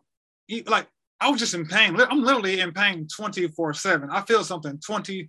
If I'm awake, I feel it now to this day. So trying to stand up for long periods of time, the burning in the feet would come back, feet would get swollen, and my body would just hurt. So every time like I needed to stand for a long period of time, like it, it gets I flare up like real quick. So standing up, sitting down. So I'm telling my doctor I can't do this, can't do that, can't do repetitive motions and stuff like that. Like just regular stuff like was just hard to do now. Everything I did hurt. So I'm like, I literally can't do nothing. Like, so he fills it out. We send off all the paperwork to them, to the doctors. Next thing you know, they send you a letter your request for a long-term disability has been denied. Huh? Everything was good. I'm on short term and y'all filling everything out, blah, blah, blah. So long term, like, oh, no, no, no, no, no. It's, it's denied. I, I, I'm I'm mad. I'm talking about I'm in the house mad. I'm in the house kicking stuff over, throwing stuff, pushing. I'm, I'm in the house. Yeah, I'm yelling at, not trying to be mean to her, but I'm just mad, like yelling at her. I'm probably cussing her out. I was like, what is going on with this guy? But I'm just, I'm, I'm mad, like mad, mad, mad. And she's like, well, it's denied, blah, blah, blah. So I don't even know if she said anything about an appeal or any of that. So I'm just mad. I'm just at a loss for words. I got, I still got money saved up. I've always been good with money. So I've always saved money. So I got money saved up. So I'm still paying rent, still doing this. And I'm just like, man, I don't know what to do. They told me no, I have no money coming in, spending money here, spending money there. I literally don't know what to do. And so I'm just lost. Mind you, I'm still going to get treatment. I'm still sticking on everything, but I'm just lost trying to figure out my next game plan, next game plan. And I literally have no idea what to do from there. I'm lost. So luckily, I don't even know how I came about this, but I didn't even know you could appeal. I'm like, an appeal? What is this? So I don't even know who told me about it. I don't know if I called them back crying and complaining to them saying blah, blah, blah. And they might have been like, you can appeal. So they give you a certain amount of time to appeal. And I think mine might have been six to eight months. Mind you, uh, these months go by. I didn't appeal. I didn't know nothing about it. So I finally look at it to appeal. I'm on like the last 30 days I got to appeal. I just send it in, I appeal it, and after I appealed it, they gave it to me. So I'm like, I didn't do nothing different. Still sending more records, and I'm still going to the doctor. But all I had to do was appeal, and y'all gave it to me. So it's kind of like they want to deny you, to just to make you quit and give up, so they don't got to give you nothing. When really all you got to do is just push them a little bit. Really, this time all I had to do was just appeal. This time, so I just appealed, and I did that, and then they just said okay, and then they told me how much I was getting, because I guess they, they had to back pay you from when they first denied your claim. So about eight months went by, so they had to they back pay me whatever's gonna give me all of that. So I get a good lump sum, man, and I'm like, okay, whoo, they thankful, they save me, they, they, they give me a lump sum, and they still gonna continue to pay me my uh, disability, whatever they was gonna give me for the next uh, year or so. What I, I guess it's like we're done. You're figuring out we're done. You got to keep applying and applying and applying every so and so time. So I get my my appeal, my disability. So I'm able to stay in my apartment, still go to see the doctor. I start to um, start to go a little bit even more just to try to boost it up a little bit more. And from there, what happened from there? Yeah, from there, I, I, I still do that. And at the time, like I'm still kind of frustrated because I'm still saying to doctor, I know I'm making minimum improvements, but I feel like it's not enough for me. Like, what's my next step? What's the next thing I can do? So, like, even though he's helped me, I'm, I'm I was very thankful for everything he done. So, I'm, I'm thinking to myself, what's my next step? So, I finally start to figure something out, like Facebook. This whole time, like Facebook's been there, because my this whole time I'm thinking to myself, what in the world is Lyme disease? Am I the only person with Lyme disease? Why does no why do I not hear about this anywhere? I'm like, I'm not hearing nothing about no Lyme disease. I'm asking the doctor, like, yo, what is this?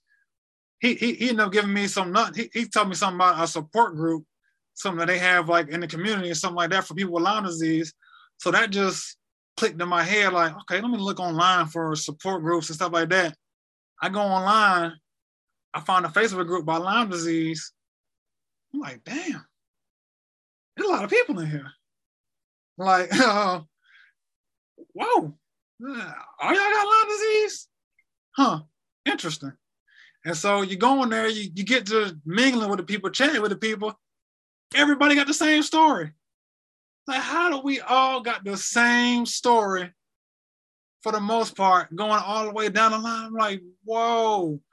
So I'm like, the government, like, what are they? What are they doing? Why does? Where's the disconnect? How everybody's sick, nobody's doctors know nothing, and insurance don't want to give you disability for Lyme disease. You put Lyme disease on anything with disability, they're gonna look at you like you're crazy and deny. So, so I meet all these people, and I'm like, what in the world? And so it's like kind of you, you get happy that you find people that you that you see connect with, but sad at the same time to see everybody's going through the same thing. So it, it's just like happy, sad. But I find the group. I'm searching. I'm just reading everybody's posts, going through stuff like, "Yep, I got that. That happened to me. That happened to me." Seeing what people, this people, they tried this, they tried that. So I would just find all these words and stuff like that, take them back to my other doctor, and just, I mean, I'm just mentioning everything. He like, slow down, slow down. Like I, I, have been giving, I've been actually some of the stuff that they were talking about, we've already been doing.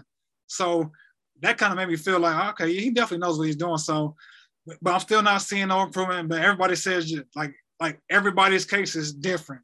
Like nobody got the same anything. Like we experience some of the same stuff, but how you get better is to be way different from how they get better. So I'm starting to figure out more and more in the time. And so I keep seeing everybody talking about their doctors, find this doctor. Don't don't go see the regular doctors. Go go look for your primary care. I mean, don't look for them, look for the other people. So I go to that. I'm scrolling. Something called what? ILADS or ILADS or something. Oh, ILADS. Yep. International Lyme and Associated Disease Society. Yep.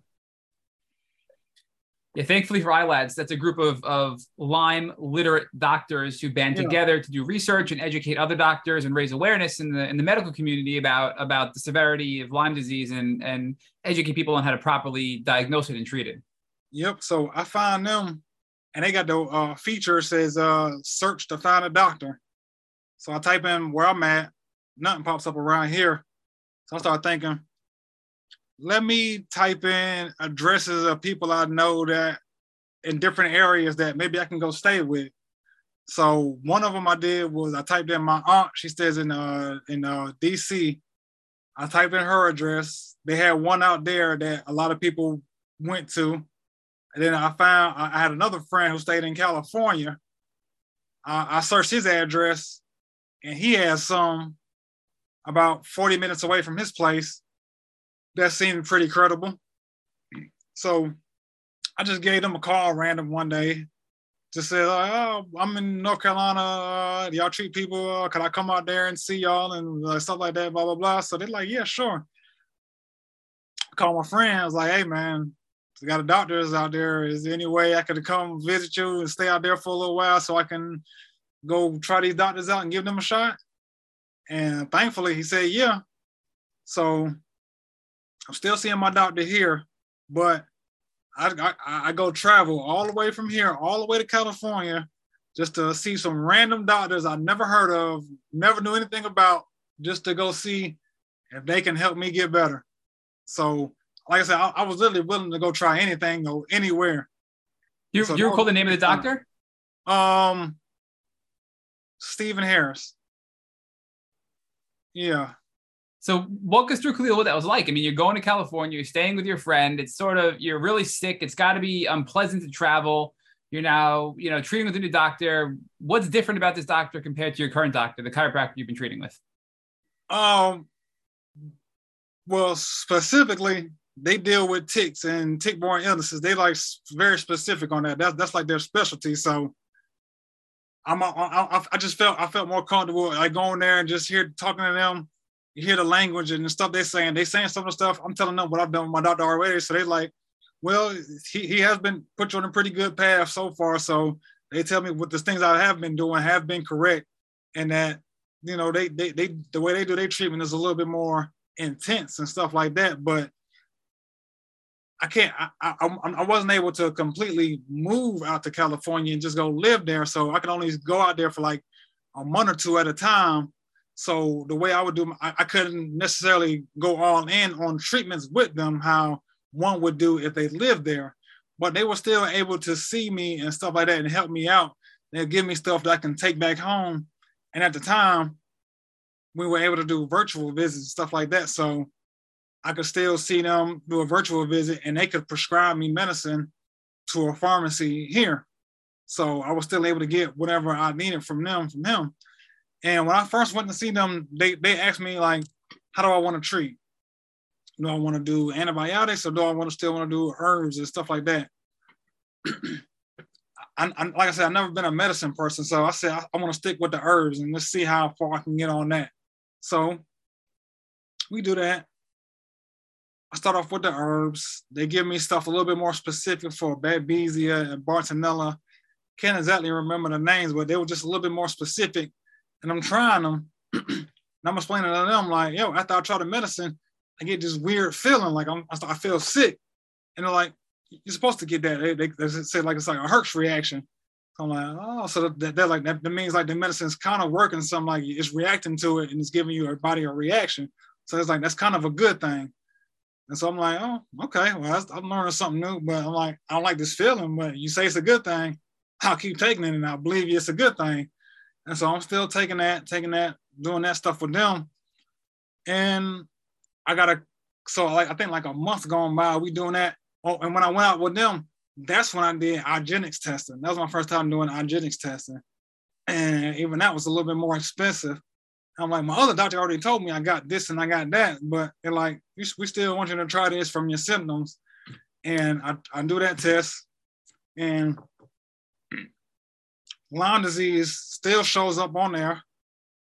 Still got the Bartonella and Babesia. It's like you you actually are CDC positive for Lyme disease, which back in the beginning, my primary care, he's telling me false positives and all this stuff. So we do that we do that tested with them so to, to kind of confirm everything and so well, how long was this from the time you started treating? Because you've been treating for quite a while, it sounds like. But you know, from the time you started treatment with the chiropractic doctor to the time you now go get the IGeneX testing in California, are we talking a year more? How long? Yeah, it's, it's been about a year. It's been about a year. So, Khalil, walk us through now. You're in California. You finally get an IGeneX test where it confirms Babesia, Bartonella, and Lyme disease, which are still active infections after treating for over a year. You're getting more targeted herbs for these three tick-borne illnesses. You're having a Herxheimer reaction. Do you eventually feel better, and what happens next? No, honestly, I'm still not feeling any better. Like, like it's not really getting worse. It's like symptoms kept shifting around, like jumping from here to here. Everything felt like it was just jumping around. Like this one day, this will hurt, my legs are hurt. Like, like I, am having real bad. The nerve pain, the nerve pain was real bad, like in my legs and stuff like that. Starting, starting to get twitching. Like I'm having twitches and stuff like that. I'm like, everything is just still like flatline. Well, not flatline, like just steady across the board. But I'm still like in deep pain only thing that's been solved so far is my burning feet. I'm still going out there to see them and see them and see them. And then I want to say I, I, I might have been seeing them for a while. I, I end up coming back home. I'm still trying everything and everything. They give, give me their medicine. I got all their medicines. I run through all that stuff. I go back out there probably about probably about another six months later. This one was a more shorter trip, but I go back out there to see them, and they prescribed me something called naltrexone. And like I said, I don't know what any of this stuff is. You prescribing it, I'll try it. So I try that. They start you off with a, a, a, a low dose of it. Like they say, they say, they say they want you to start a low dose of it, then work your way up to a higher dose of it. So I'm like, all right, whatever. So they give me the first little bit of it. I, they, they, they told me like when you first try this, you, you your sleeping probably gonna be a little bit bad at first. Like probably get a little bit nightmares, won't be able to sleep and stuff like this. And so, oh yeah, that was another symptom I forgot to mention. Like during my sleep, I would sweat a lot in my sleep, like wet the bed sweat, like like night sweats. That's a very common yeah. symptom of babesia. Night sweats. Yep. I'm talking about. I'm waking up in the morning, my sheets is just like wet. I'm like, what? I gotta go get a towel to just to wipe off, just so I can go back to sleep or change my sheets sometime. Like it'd be so wet. And so I'm, I'm telling them about that, and uh, they give me the naltrexone. I tried that the first couple nights. I could not sleep at all. I'm talking about giving you like, but they say vivid dreams, like very, very vivid dreams, like too real. You wake up like, whoa, was that a dream or was that real life? But I'm like, what did the where did they give me? So I'm I'm still taking it. I'm taking it. Next thing you know, like I'm realizing like my chest not hurting as much. I'm not getting that squeezing in my chest as much. I'm like, oh, okay. And the anxiety and the heart palpitations, that stuff kind of went away. I'm like, oh man, this this is pretty good. And then and then my sweats go away.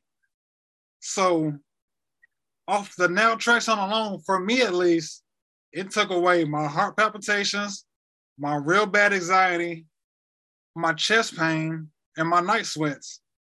now, mind you, I still get a little bit of these still to this day, but it's like minimum compared to how often and how bad it was before the naltrexone. Like for at least the first two years, stuff was horrible. But I can definitely say for me, the naltrexone helped me out with those three or four things. Like to this day, like I still take it to this day. I've probably been taking that for like two years now. I'm scared to stop taking it.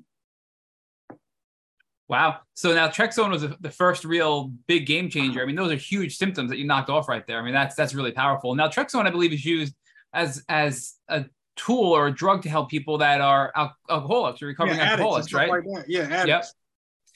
So it's an off-label use, but it's been helping a lot of people in the Lyme community. So, you know, now that you're making this progress, and this is from the doctor in California, correct? You prescribed that to you?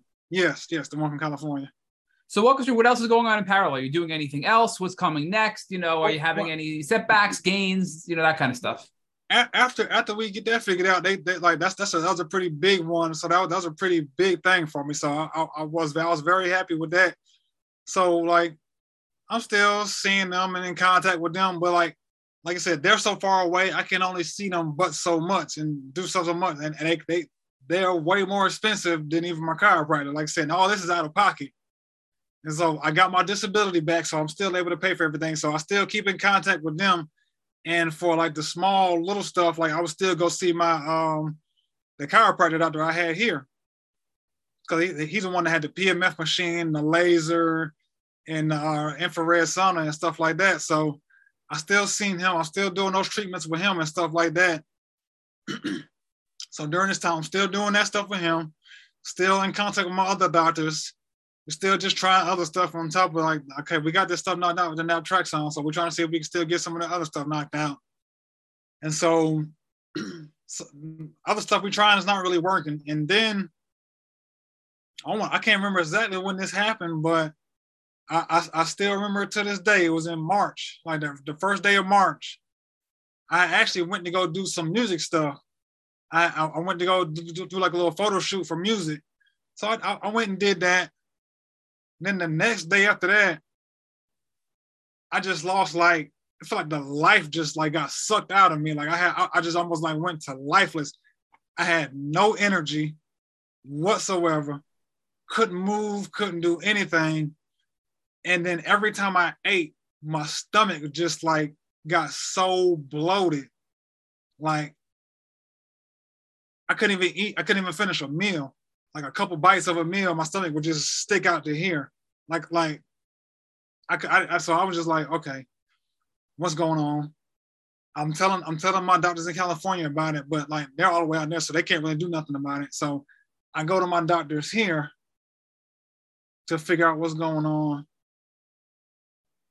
And actually, in between this time, my doctor here, he actually ended up having a stroke. The doctor who was helping me, my chiropractor here, he he had a stroke. So he got sick himself and had a stroke, and he was out of he been wasn't able to practice so wasn't able to do anything. So I I I, I was kind of stuck, didn't really know what to do because they, they they started bringing in other doctors that they knew that was kind of doing the same thing. That, that he got other doctors to come into his office to help out while he was gone. So I didn't really know what to do at the time. So my stomach sticking out. I'm just going to see them, whoever they happen to have in that day. I just had to go see them. But I guess I kind of got lucky because whoever whoever I seen that day, he gave me just something regular. It was um some oregano pills or something like that. It was just something like some oregano. And yeah, I'll tell my other doctors in California about it. They tell me to get some probiotics. Like mind you, I, I I've never taken probiotics anytime before this time or something like that. So I, I've never been thought to get on something like that because I, I never had gut issues until this time. So I get the probiotics and just the oregano oil. and about a month later, it, it took, I, I had this for like a month. A month later, I felt better. But mind you, at this time, before all this happened, I weighed 175 pounds. Throughout that whole month, I was sick, had no energy, I wasn't, I didn't go to the gym and I was barely eating. So after I got better, my stomach got better. I lost 25 pounds. It like like it just fell off me. Like every day my stomach would just blow out every time because I still gotta eat. Like even though it hurt to eat, I still had to eat. But when it finally got better, finally got back to regular, I was down 25 pounds, like just like that. I'm like, how do I lose 25 pounds? I'm not working out. Like, I'm not doing nothing. Like, just gone. That that that kind of like just really just scared me. Like, damn. Just in the like, any, like just that's how serious this is. Like, just something like that happened. I can really eat. Feel like I'm about to just die every time I eat. And next thing you know, 25 pounds gone just like that. People looking at me like, um, what happened? I'm like, yeah, that's what I'm trying to figure out. What happened? but now you're feeling better, right? So you're feeling better. Take takes a month. I mean, it, it sounds awful, but thank God you found this doctor with the oil of oregano, taking the probiotics, and you bounce back, right? And now you have the benefits of an naltrexone, and you know it sounds like you're leveling out a little bit, making some progress, maybe plateauing, and you know time wise, where are we now? So you know this at this point in your in your journey, where are we? You know, you're you're I think we're about 35 today. Yeah. Uh, am I? Uh, yeah, 35. 35. You're, yeah. 29 when you got sick. You're 35 today. Where are we? You know, how old are you at this point? You know, when uh, when when you probably about probably about like halfway through. I'm probably like about 33. I'm probably around, okay. like, 30, around like 33. It's about two. This about two years ago, right? So walk us through. Yeah. You know, what's what's happening next. You know, from that point through the next two years. Next two years, like everything's still kind of just steady going across. I'm still in pain, still, but still, but now I'm on the naltrexone, the probiotics, and got the other little that's here. So it's kind of just steady, steady, steady, steady. Start to knock a few things down here and there. Like my, my back, the burning back went away. So we got that kind of knocked down. The hips start to get a little bit better. It went from both hips hurting to kind of like just one hip hurting. And it, it wouldn't hurt so often. Like, so what, what do you think was helping these things? Was, was, it a combination of everything, or is there one specific thing that you think helped your your burning back and your hip pain and those types of things? I I I, have to say a combination of everything. It, it, would have to be. I I I, I don't think I can pinpoint one thing. I was I would literally have to say like when dealing with this, like everything, like everything from how you eat, how you sleep, like I'm literally starting to go to bed now at 9 30, 9 o'clock, just so I can make sure I get a full day of rest because I stay up too late on accident. I wake up the next day feeling like crap.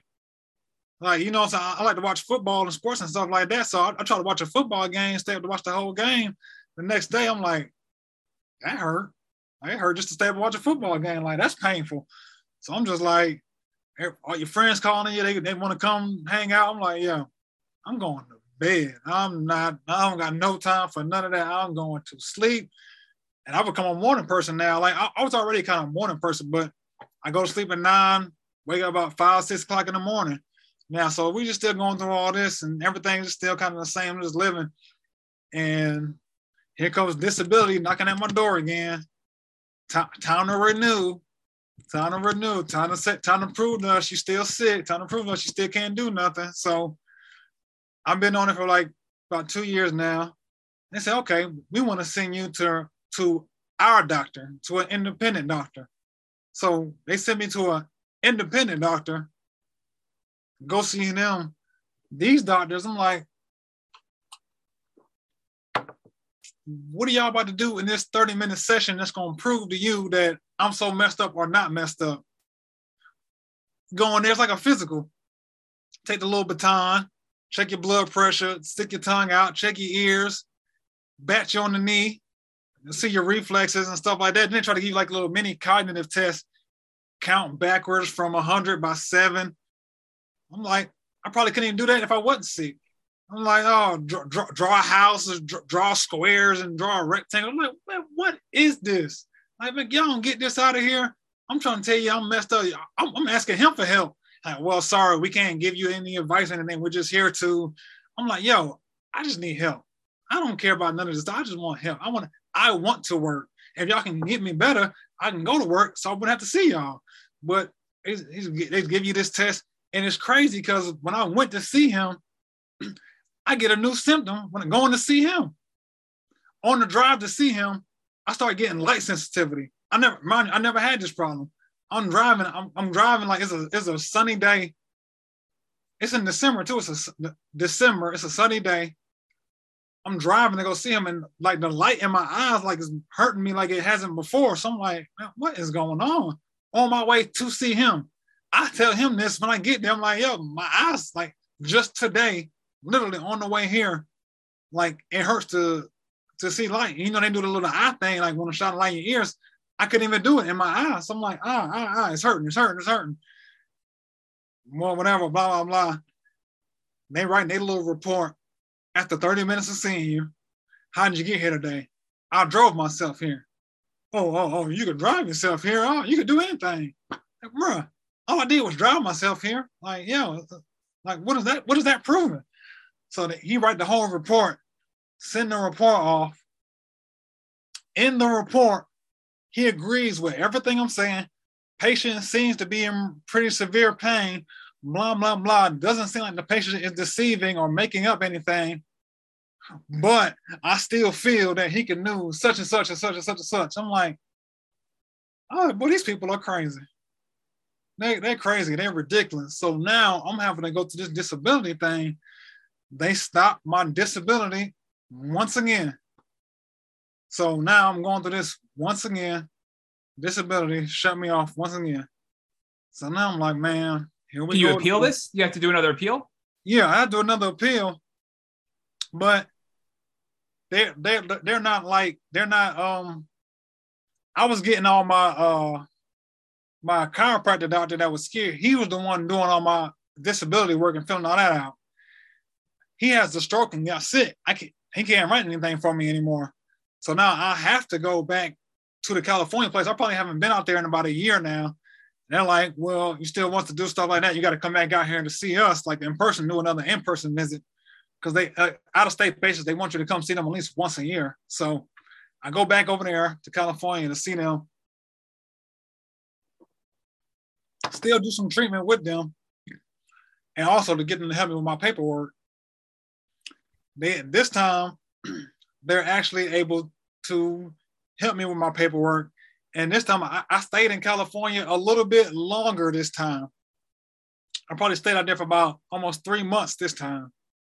And so when I get out there, first thing I do, I'm like, all right, I'm gonna be out here for three months. I, I, I am gonna need your help with your uh with um with whatever this disability stuff is. Like I, I definitely need your help with that because if I can't get them, I can't get y'all. I can't I can't afford to see y'all. But they don't really care about that because they, they are trying to help. They're, they're real helpful, so they just want to help any way they can. So they handle all that for me. But while I'm out there, I'm able to do some more in-depth treatment with them. Because by at this time, I, all all I've done was herbs and stuff like that. So I'm like, I'll try something different. I, I I'll, I'll take a step out the box and try antibiotics because I've always been scared of that. And reading in the forums, everybody's like, ah, antibiotics this, antibiotics that, mess your stomach up, make it worse, make it this, make it that. So they, they kind of scaring me, but the herbs haven't really done nothing to this point. Well, nothing that I feel good enough. I mean, like I said, I have got better over time. So it's just like it's so small, it's hard to sometimes even recognize it that you're getting better. But I have gotten better. So I'm like, all right, this time antibiotic me up. Let's let's try it. Whatever we got. So they they give me two options. They're like, that is kind of true. Antibiotics can mess your stomach up if you're taking orally through the pills and stuff like that. So they got ways to bypass it. They wanted me to try something called Rocephin. And that's like you can take it through an IV or you can take it through a shot. I'm like, I don't know too much about this IV stuff. Uh, I can do a shot. They're like, all right, now you sure you want the shot? I'm like, yeah, why not? Uh, I signed up for the shot. Like it's a shot in the butt, and pretty much, and you got to take one. You got to take it like once a day or something like that. So I'm like, what? Like, oh Lord. So I'm over here getting shot in the butt every day, and it hurt.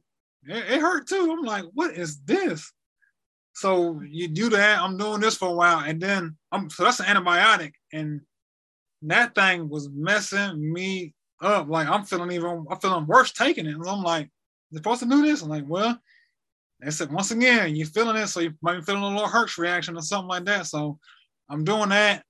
Can't sleep during this whole time. I'm extremely stressed out now because they took my disability away, money dwindling, and by this time I had. Once they took it away the second time, I said it's time for me to stop it can this can get bad. So I moved back in with my parents. So I I, I had to leave my roommate. Told him that, man, they gonna keep. I don't know. This can keep bad. They might just keep me off forever, and I don't want to just waste all this money. So let me go stay with my parents, so I can go out here to California and see if I can get some better treatment.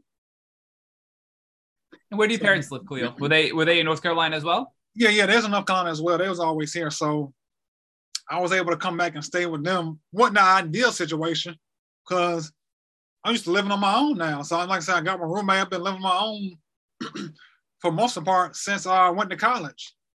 So I'm just used to being myself, having my own space. So that was kind of uh, just a tough reality to come back to. But I never, I never really felt ashamed by it because like I'm, I'm thankful I got parents who was there to help me. Like some people in this predicament might have been homeless, like with stuff like that going on. So I was just very just thankful for that. And I still at least had them in my corner. They always believe everything I said. Like they never questioned me one doubt. Like I said, it's always weird explaining Lyme disease to people because it's such a mysterious disease. How doctors explain it to you, you don't even understand it. So it's hard to explain it to somebody else. Like, what is this? What's going on? So I go back to Cali. I'm doing the shots in the butt, trying that, not working, stressed, depressed like, man, I don't know what's going on. They just trying to just kill my whole life, just ruin me. Like, I'm just mad at everything and everybody. I'm just in the worst mood possible all the time. Even my friend out there, he can see it. Like my friend said, like, boy, he's like, I know you're going through it, man. He's like, I know you're going through it, but he's always been there for me too. So I, I just been thankful. I've had had people that's just been in my corner that been able to help throughout this whole entire process. Like that's just something big to have, like a support system. You will lose a lot of people. And like not that you all the way completely lose them, it's just that they don't understand what you're going through. They expect you to be the old you and be normal and everything to me just regular, like, hey, Khalil, let's go hang out. Everybody like, and you're you're slowly changing. you're losing everything you're able to do. Like your sense of humor, everything's going away. Like you, you're just in a mad mood. So you don't want to be around people. So all that's changing. I'm out there doing my thing out there. Uh, I'm back in California doing the shots. Lost my disability. Not getting better, but I'm just trying it. Like I said, i have always been willing to try anything, so I'm trying it. Not getting better, doing that. So after I do the shots, I'm like, man, I'm not doing these shots no more. Like that, that's just too much. Like, what's how long, how long was it? Were you that you were doing the shots for before you quit? I did the shots for a month. Okay. I did that for a month. I'm like, that's just too much. So I'm like, what's this IV thing? So it's like, oh, it's two ways we can do it. Like you could do like just a, a temporary one. Well, they they put the IV in you, and you kind of just leave it in, but you got to switch it out every week. Or they said they could do something called a PICC line, where they that's something more intrusive, and they got to put something like in, in like inside of you, and it's always in there, or something like that. I'm like, oh, I don't know about that right now, because I'm still not gonna be able to stay out there to get the proper care for that. I'll have to come back home and all that. So I didn't know if I can find out proper care for stuff like that at home. So I'm like, nah, let me just do the one for now while I'm out here. So I did that, put that in my arm.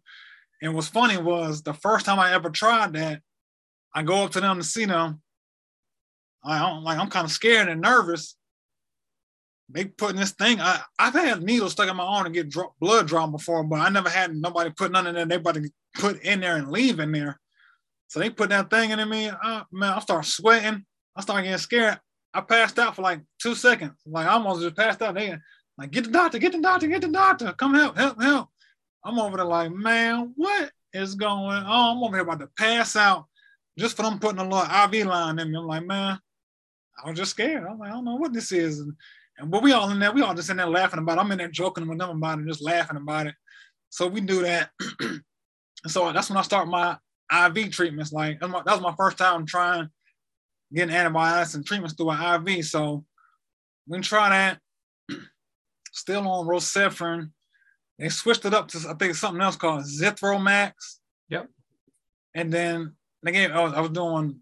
I started. I was, I was still on Rocephin. They added in Zithromax and something else. I can't really remember what that one was called, but really none of them was doing anything.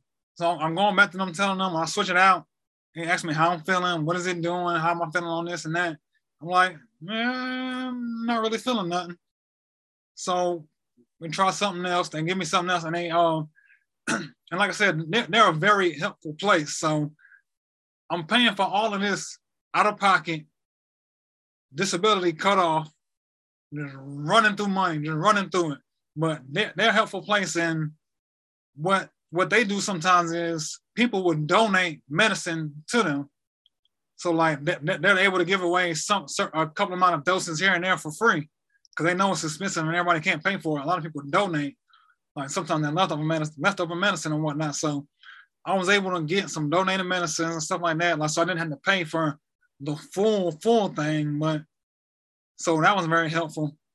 And it was uh one thing they had they wanted me to try that that was donated and it was something called Invanz. I don't know if you, you ever heard of Invanz. No. And yeah, it was something called Invanz, but they only had like a couple of samples of it, but they wanted me to try it. So, like during the course of the day, I would have to try.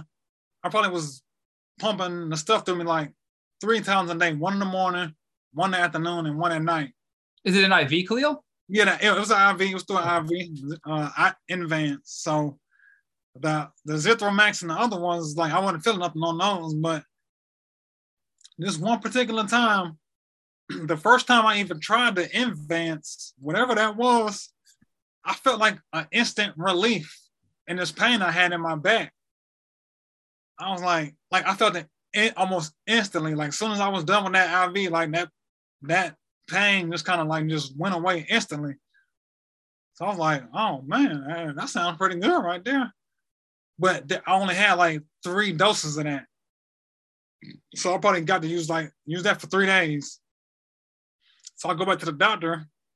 I'm telling them like, yeah, nothing else felt like that, but I tried the Invanz and like I, I felt like an instant relief with that. So that was something they was about to look into me starting to try next. But uh they they they they calling a prescription for it and everything. And come to find out, that's like one of them. It, it was expensive. It was pretty much a hundred dollars for one bottle of that. So it'd been like a hundred dollars a day just to uh, get on that. And I'm like, yeah, um, it helped me, but I can't afford that. So um, there's no even need to, to worry about that. So they still wanted to try to see if they could find some other claims health wise that they could it, it, would be able to go around. They could i can do something with some type of insurance that it would be covered under it. So they they ran they ran some other tests on me and found out i had something called MARCoNS or something like that. And they, they were saying that MARCoNS like when you when you got that type of infection um that's a reason why certain medications may not work on you. Cause like it, like whatever that is, it's it was blocking certain things, like certain type of medications like wouldn't affect me because whatever that infection was, it was blocking that stuff. So I figure out I have that. But by that time, I've been out there for about three months now, and I got to come back home now because I'm starting to wear my welcome wherever I'm at. So like I'm, I'm I've been thankful for that. So it's time for me to go back home so made some progress, figure out why stuff is not working, what might possibly work, and where to go from there. So I come back home knowing that I got this infection, these medications don't work. I know Invanz is a possibility of something that I would maybe like to try down the line if I can find out how to afford it. And so I'm still trying to figure out how can I do IV stuff back home. So I'm calling around the um the person who first introduced me to the clinic that I that I went to here, the chiropractic clinic, she moved on.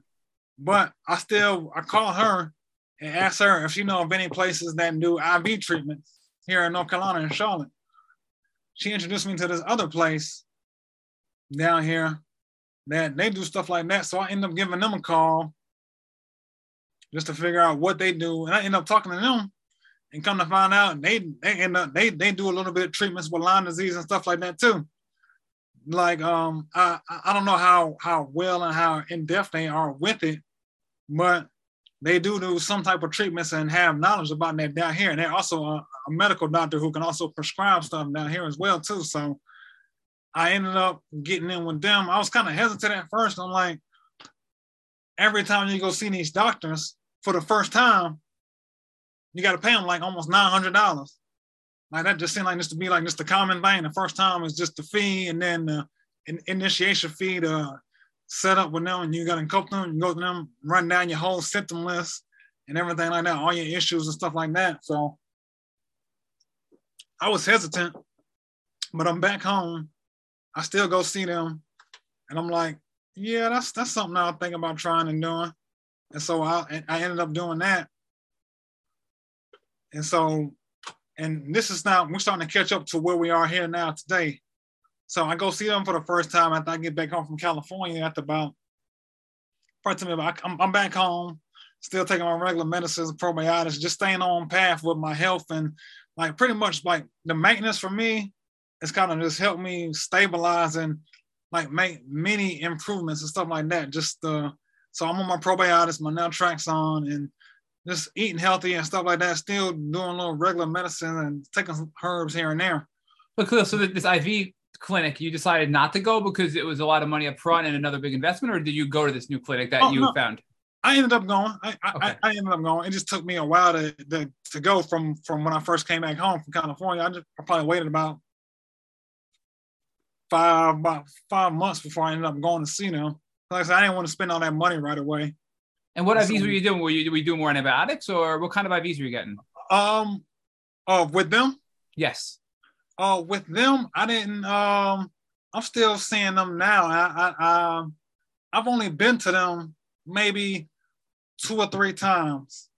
Cause like I said, like we're catching up to recent now, so yeah, two or three times, and I've been trying to figure out which path do I want to take to go with them to see them.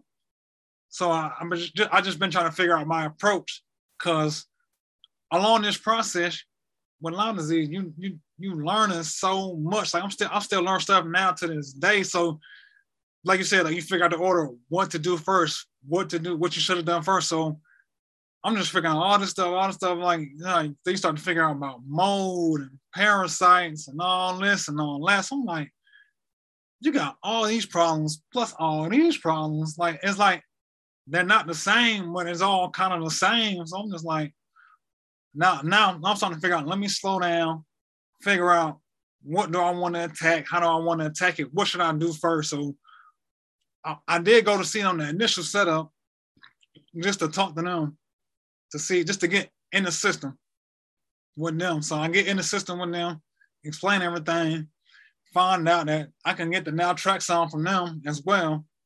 And come to find out getting it from them is actually cheaper. It was actually cheaper because from other doctors from California, they were still prescribing it, but it cost a little more. But getting it from them coming out to be cheaper. So that was a win.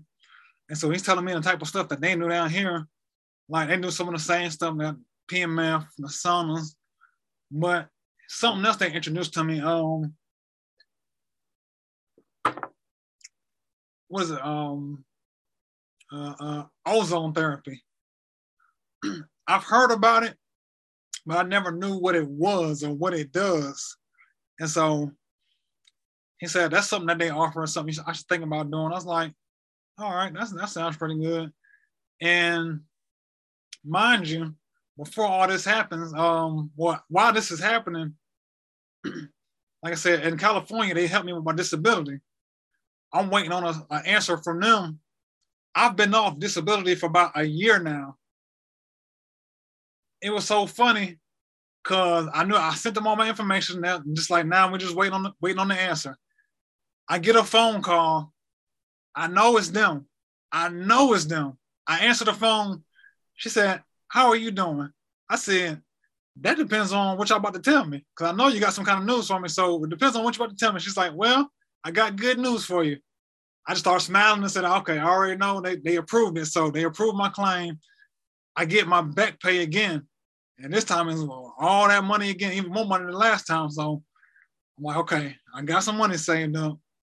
Let me not waste it and just jumping into all these treatments and just throwing all the money away. So I'm seeing the doctor now and figuring out what can I do with them, what do they offer, and stuff like that. And he tell me my ozone. I'm bouncing that ozone off my other doctors. And I also go see him. He, he starts talking about parasites and stuff like that. They, they down here, they, they, they know a little bit more about parasites, so they they more into that. So they give me a stool test to do to find out about the parasites. And they gave it to me. And sometimes I'm not gonna lie, with Lyme disease and going through all this stuff, sometimes I don't want to deal with none of it. None of it. I don't want to deal with the tests. I don't want to deal with the doctors. I, I don't never slack off on my treatments because I know that's gonna make me feel bad. So I still always eat good and take my medicine. I that's I'll do that. That'll be the bare minimum. I'm always gonna do that. But taking this test and doing this, and I'm like, man, I'm not doing that right now. I'm going. I will eventually get to it, and I know sometimes I got I got to get better with that, but sometimes I mean, forget it. Like just take your time, go at short pace, just take care of yourself. Don't force yourself to do what the doctors are telling you to do. Because of course, I mean, they want you to get better, but they're gonna say do this, this, this, this, this, this, and that. You gotta go at your own pace. So I learned, I learned, I learned that going at my own pace. So uh, I get the stool test. I just do that recently. I just sent that off like maybe a couple weeks ago. So I'm waiting on the results of that. And throughout this whole time, I go back to California. I actually just got back from California the beginning of this month. So I'm out there again. I go out there for about two months. And I'm so brain fog, I, can, I, I don't remember what I just did out there like, I'm, like, what did I just do out there? I'm confused. Did you do more IVs? Did you any antibiotics, more herbs? Did you do any um... antibiotics? I did more antibiotics, but I did them orally this time. Like I didn't like going, yeah, going through the IVs and all that stuff. I just figured it'd be a little bit more cheaper to do them orally. So yeah, I did do it. I did. I went out there. I did do them orally, and they gave me some stuff. Oh man, what they gave me this time? Whew. More sounds like a more more of a cocktail of oral antibiotics that you got. Yeah, yeah, they they gave me more of a cocktail. Can't really remember exact. I got the list somewhere, but they gave me a bunch of stuff that I'm just trying, trying, because now I got all these gut issues now, like my my gut and all this stuff. Like, like the first two or three years, I didn't have no gut issues. So now my gut's been like that. So they want to figure out what's going on with that. So that's why I did the, the parasite testing and stuff like that. And also when I went out there and it, they're still trying to figure out what's blocking a lot of this stuff from working. And so another thing she did, she brought up mold. I'm like, I hear I always hear people talk about mold and mold and mold, and I'm just naive thinking, I don't got no mold. What is mold? I do the mold test. She's like, my mold levels was like high, like high, high, very high. She's like, that's definitely a problem. That's definitely something you want to try to take care of. I'm like. I'm oh like, yeah, Khalil, we've heard that from many, many, many guests on this podcast that if you have high levels of mold in your system, your treatment just simply will not work the way it should, right? So it makes sense because you've been treating so aggressively with good things, a ton of herbs, you know, IV antibiotics, oral antibiotics. You've done all kinds of stuff that should be helping you and you're making some progress but not where you should be probably right now you're realizing just recently like right now hey look i have high levels of mold and i have to address this because it's inhibiting me from healing right? And that's really seems to be where, where you are. So based on that are, are you now investigating where the source of the mold is? Do you think it's in in your the home you're living in now? Do you think you're exposed to mold you know where? You know what are your thoughts on the whole mold situation and what are your plans with that? Yeah, as far as the mold situation, like, cause um, when I moved back home, I had um, I was staying like in the sunroom, like in the outside stereo room. So sometimes like water would leak through and stuff like that. But I never, I, I always try to look out for it and like never really seemed like to be mold or nothing like that anywhere.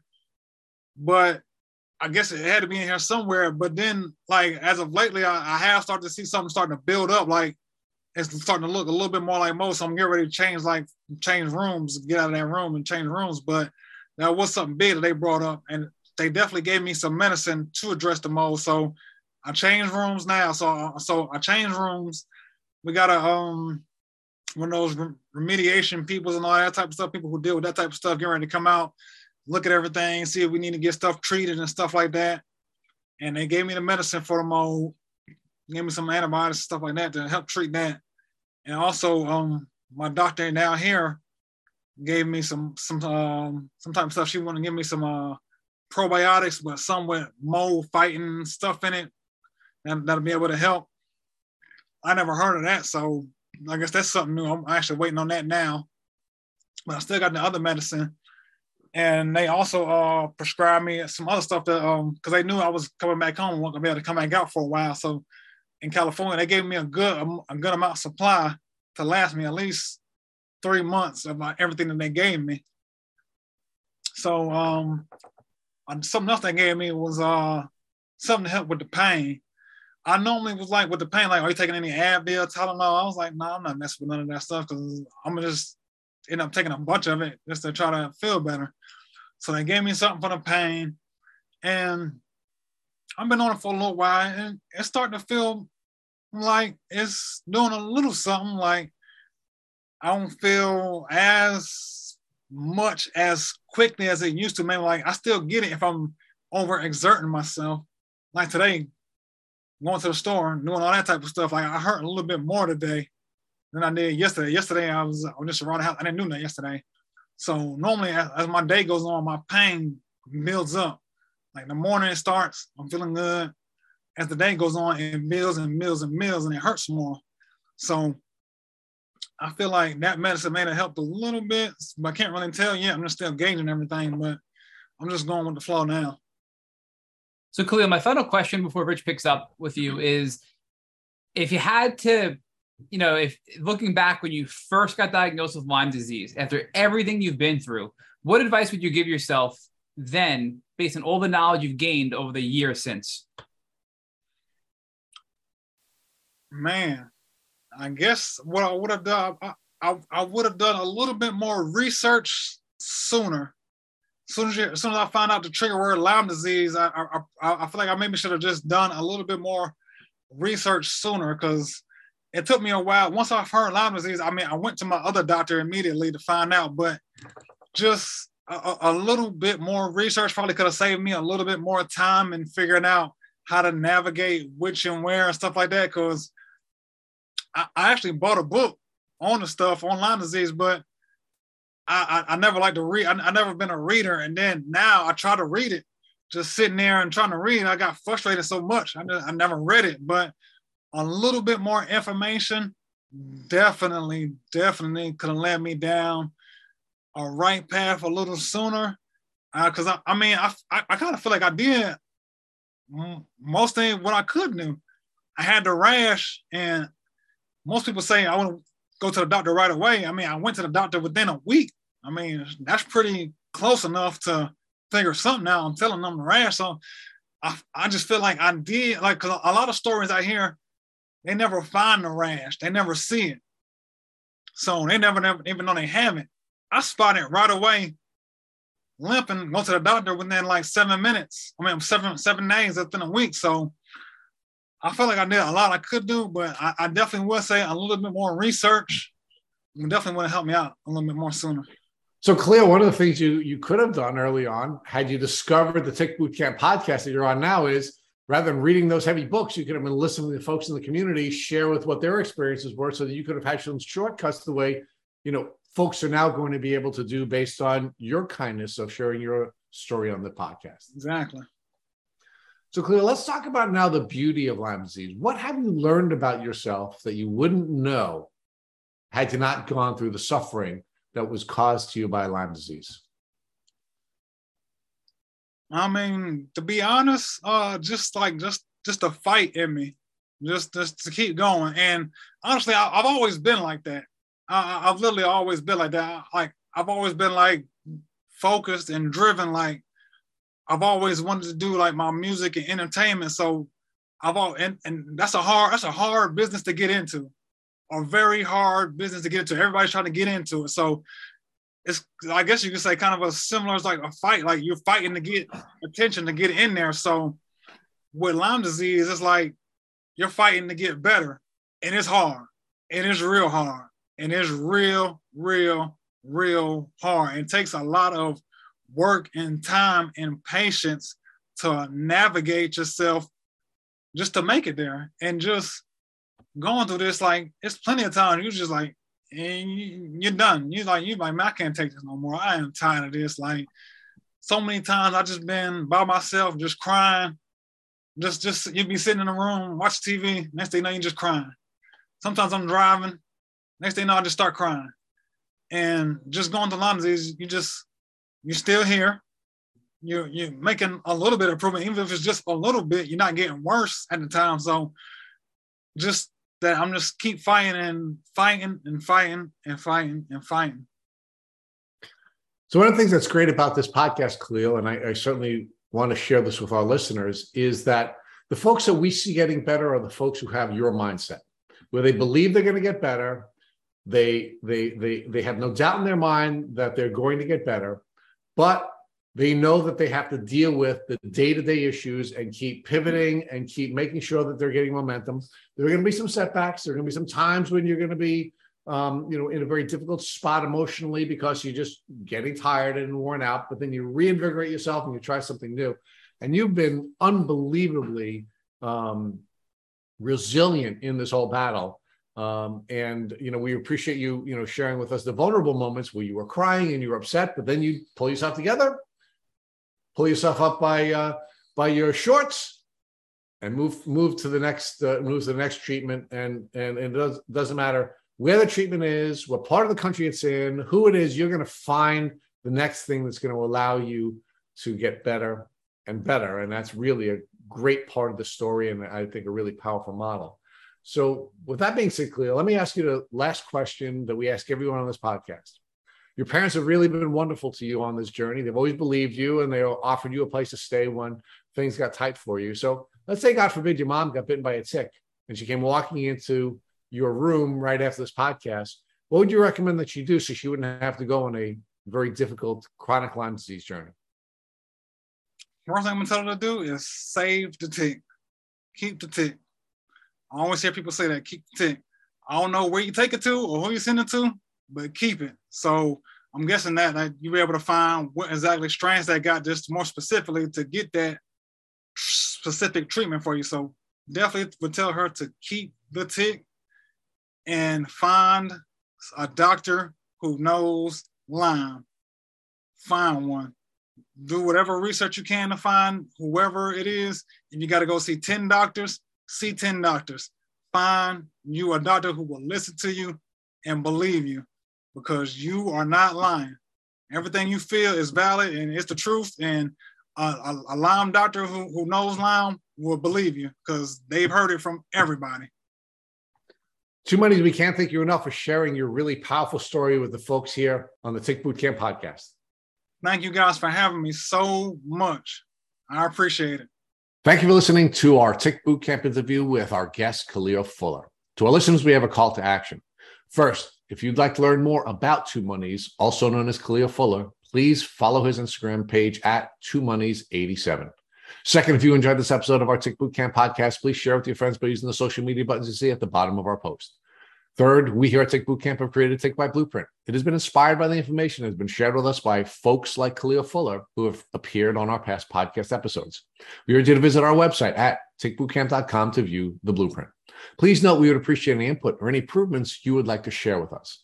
Fourth, please don't forget to subscribe to this podcast on Apple Podcasts, Google Podcast, or Spotify to get your automatic episode updates of our Tick Bootcamp podcast. And finally, we thank you, the good folks of our community, for your comments on our past podcast episodes. Please take a minute out of your busy lives to leave us an honest review on Apple Podcasts, on Instagram, or on our website. We make it a point to read every single one of the reviews you're kind enough to leave us. Thank you, as always, for listening.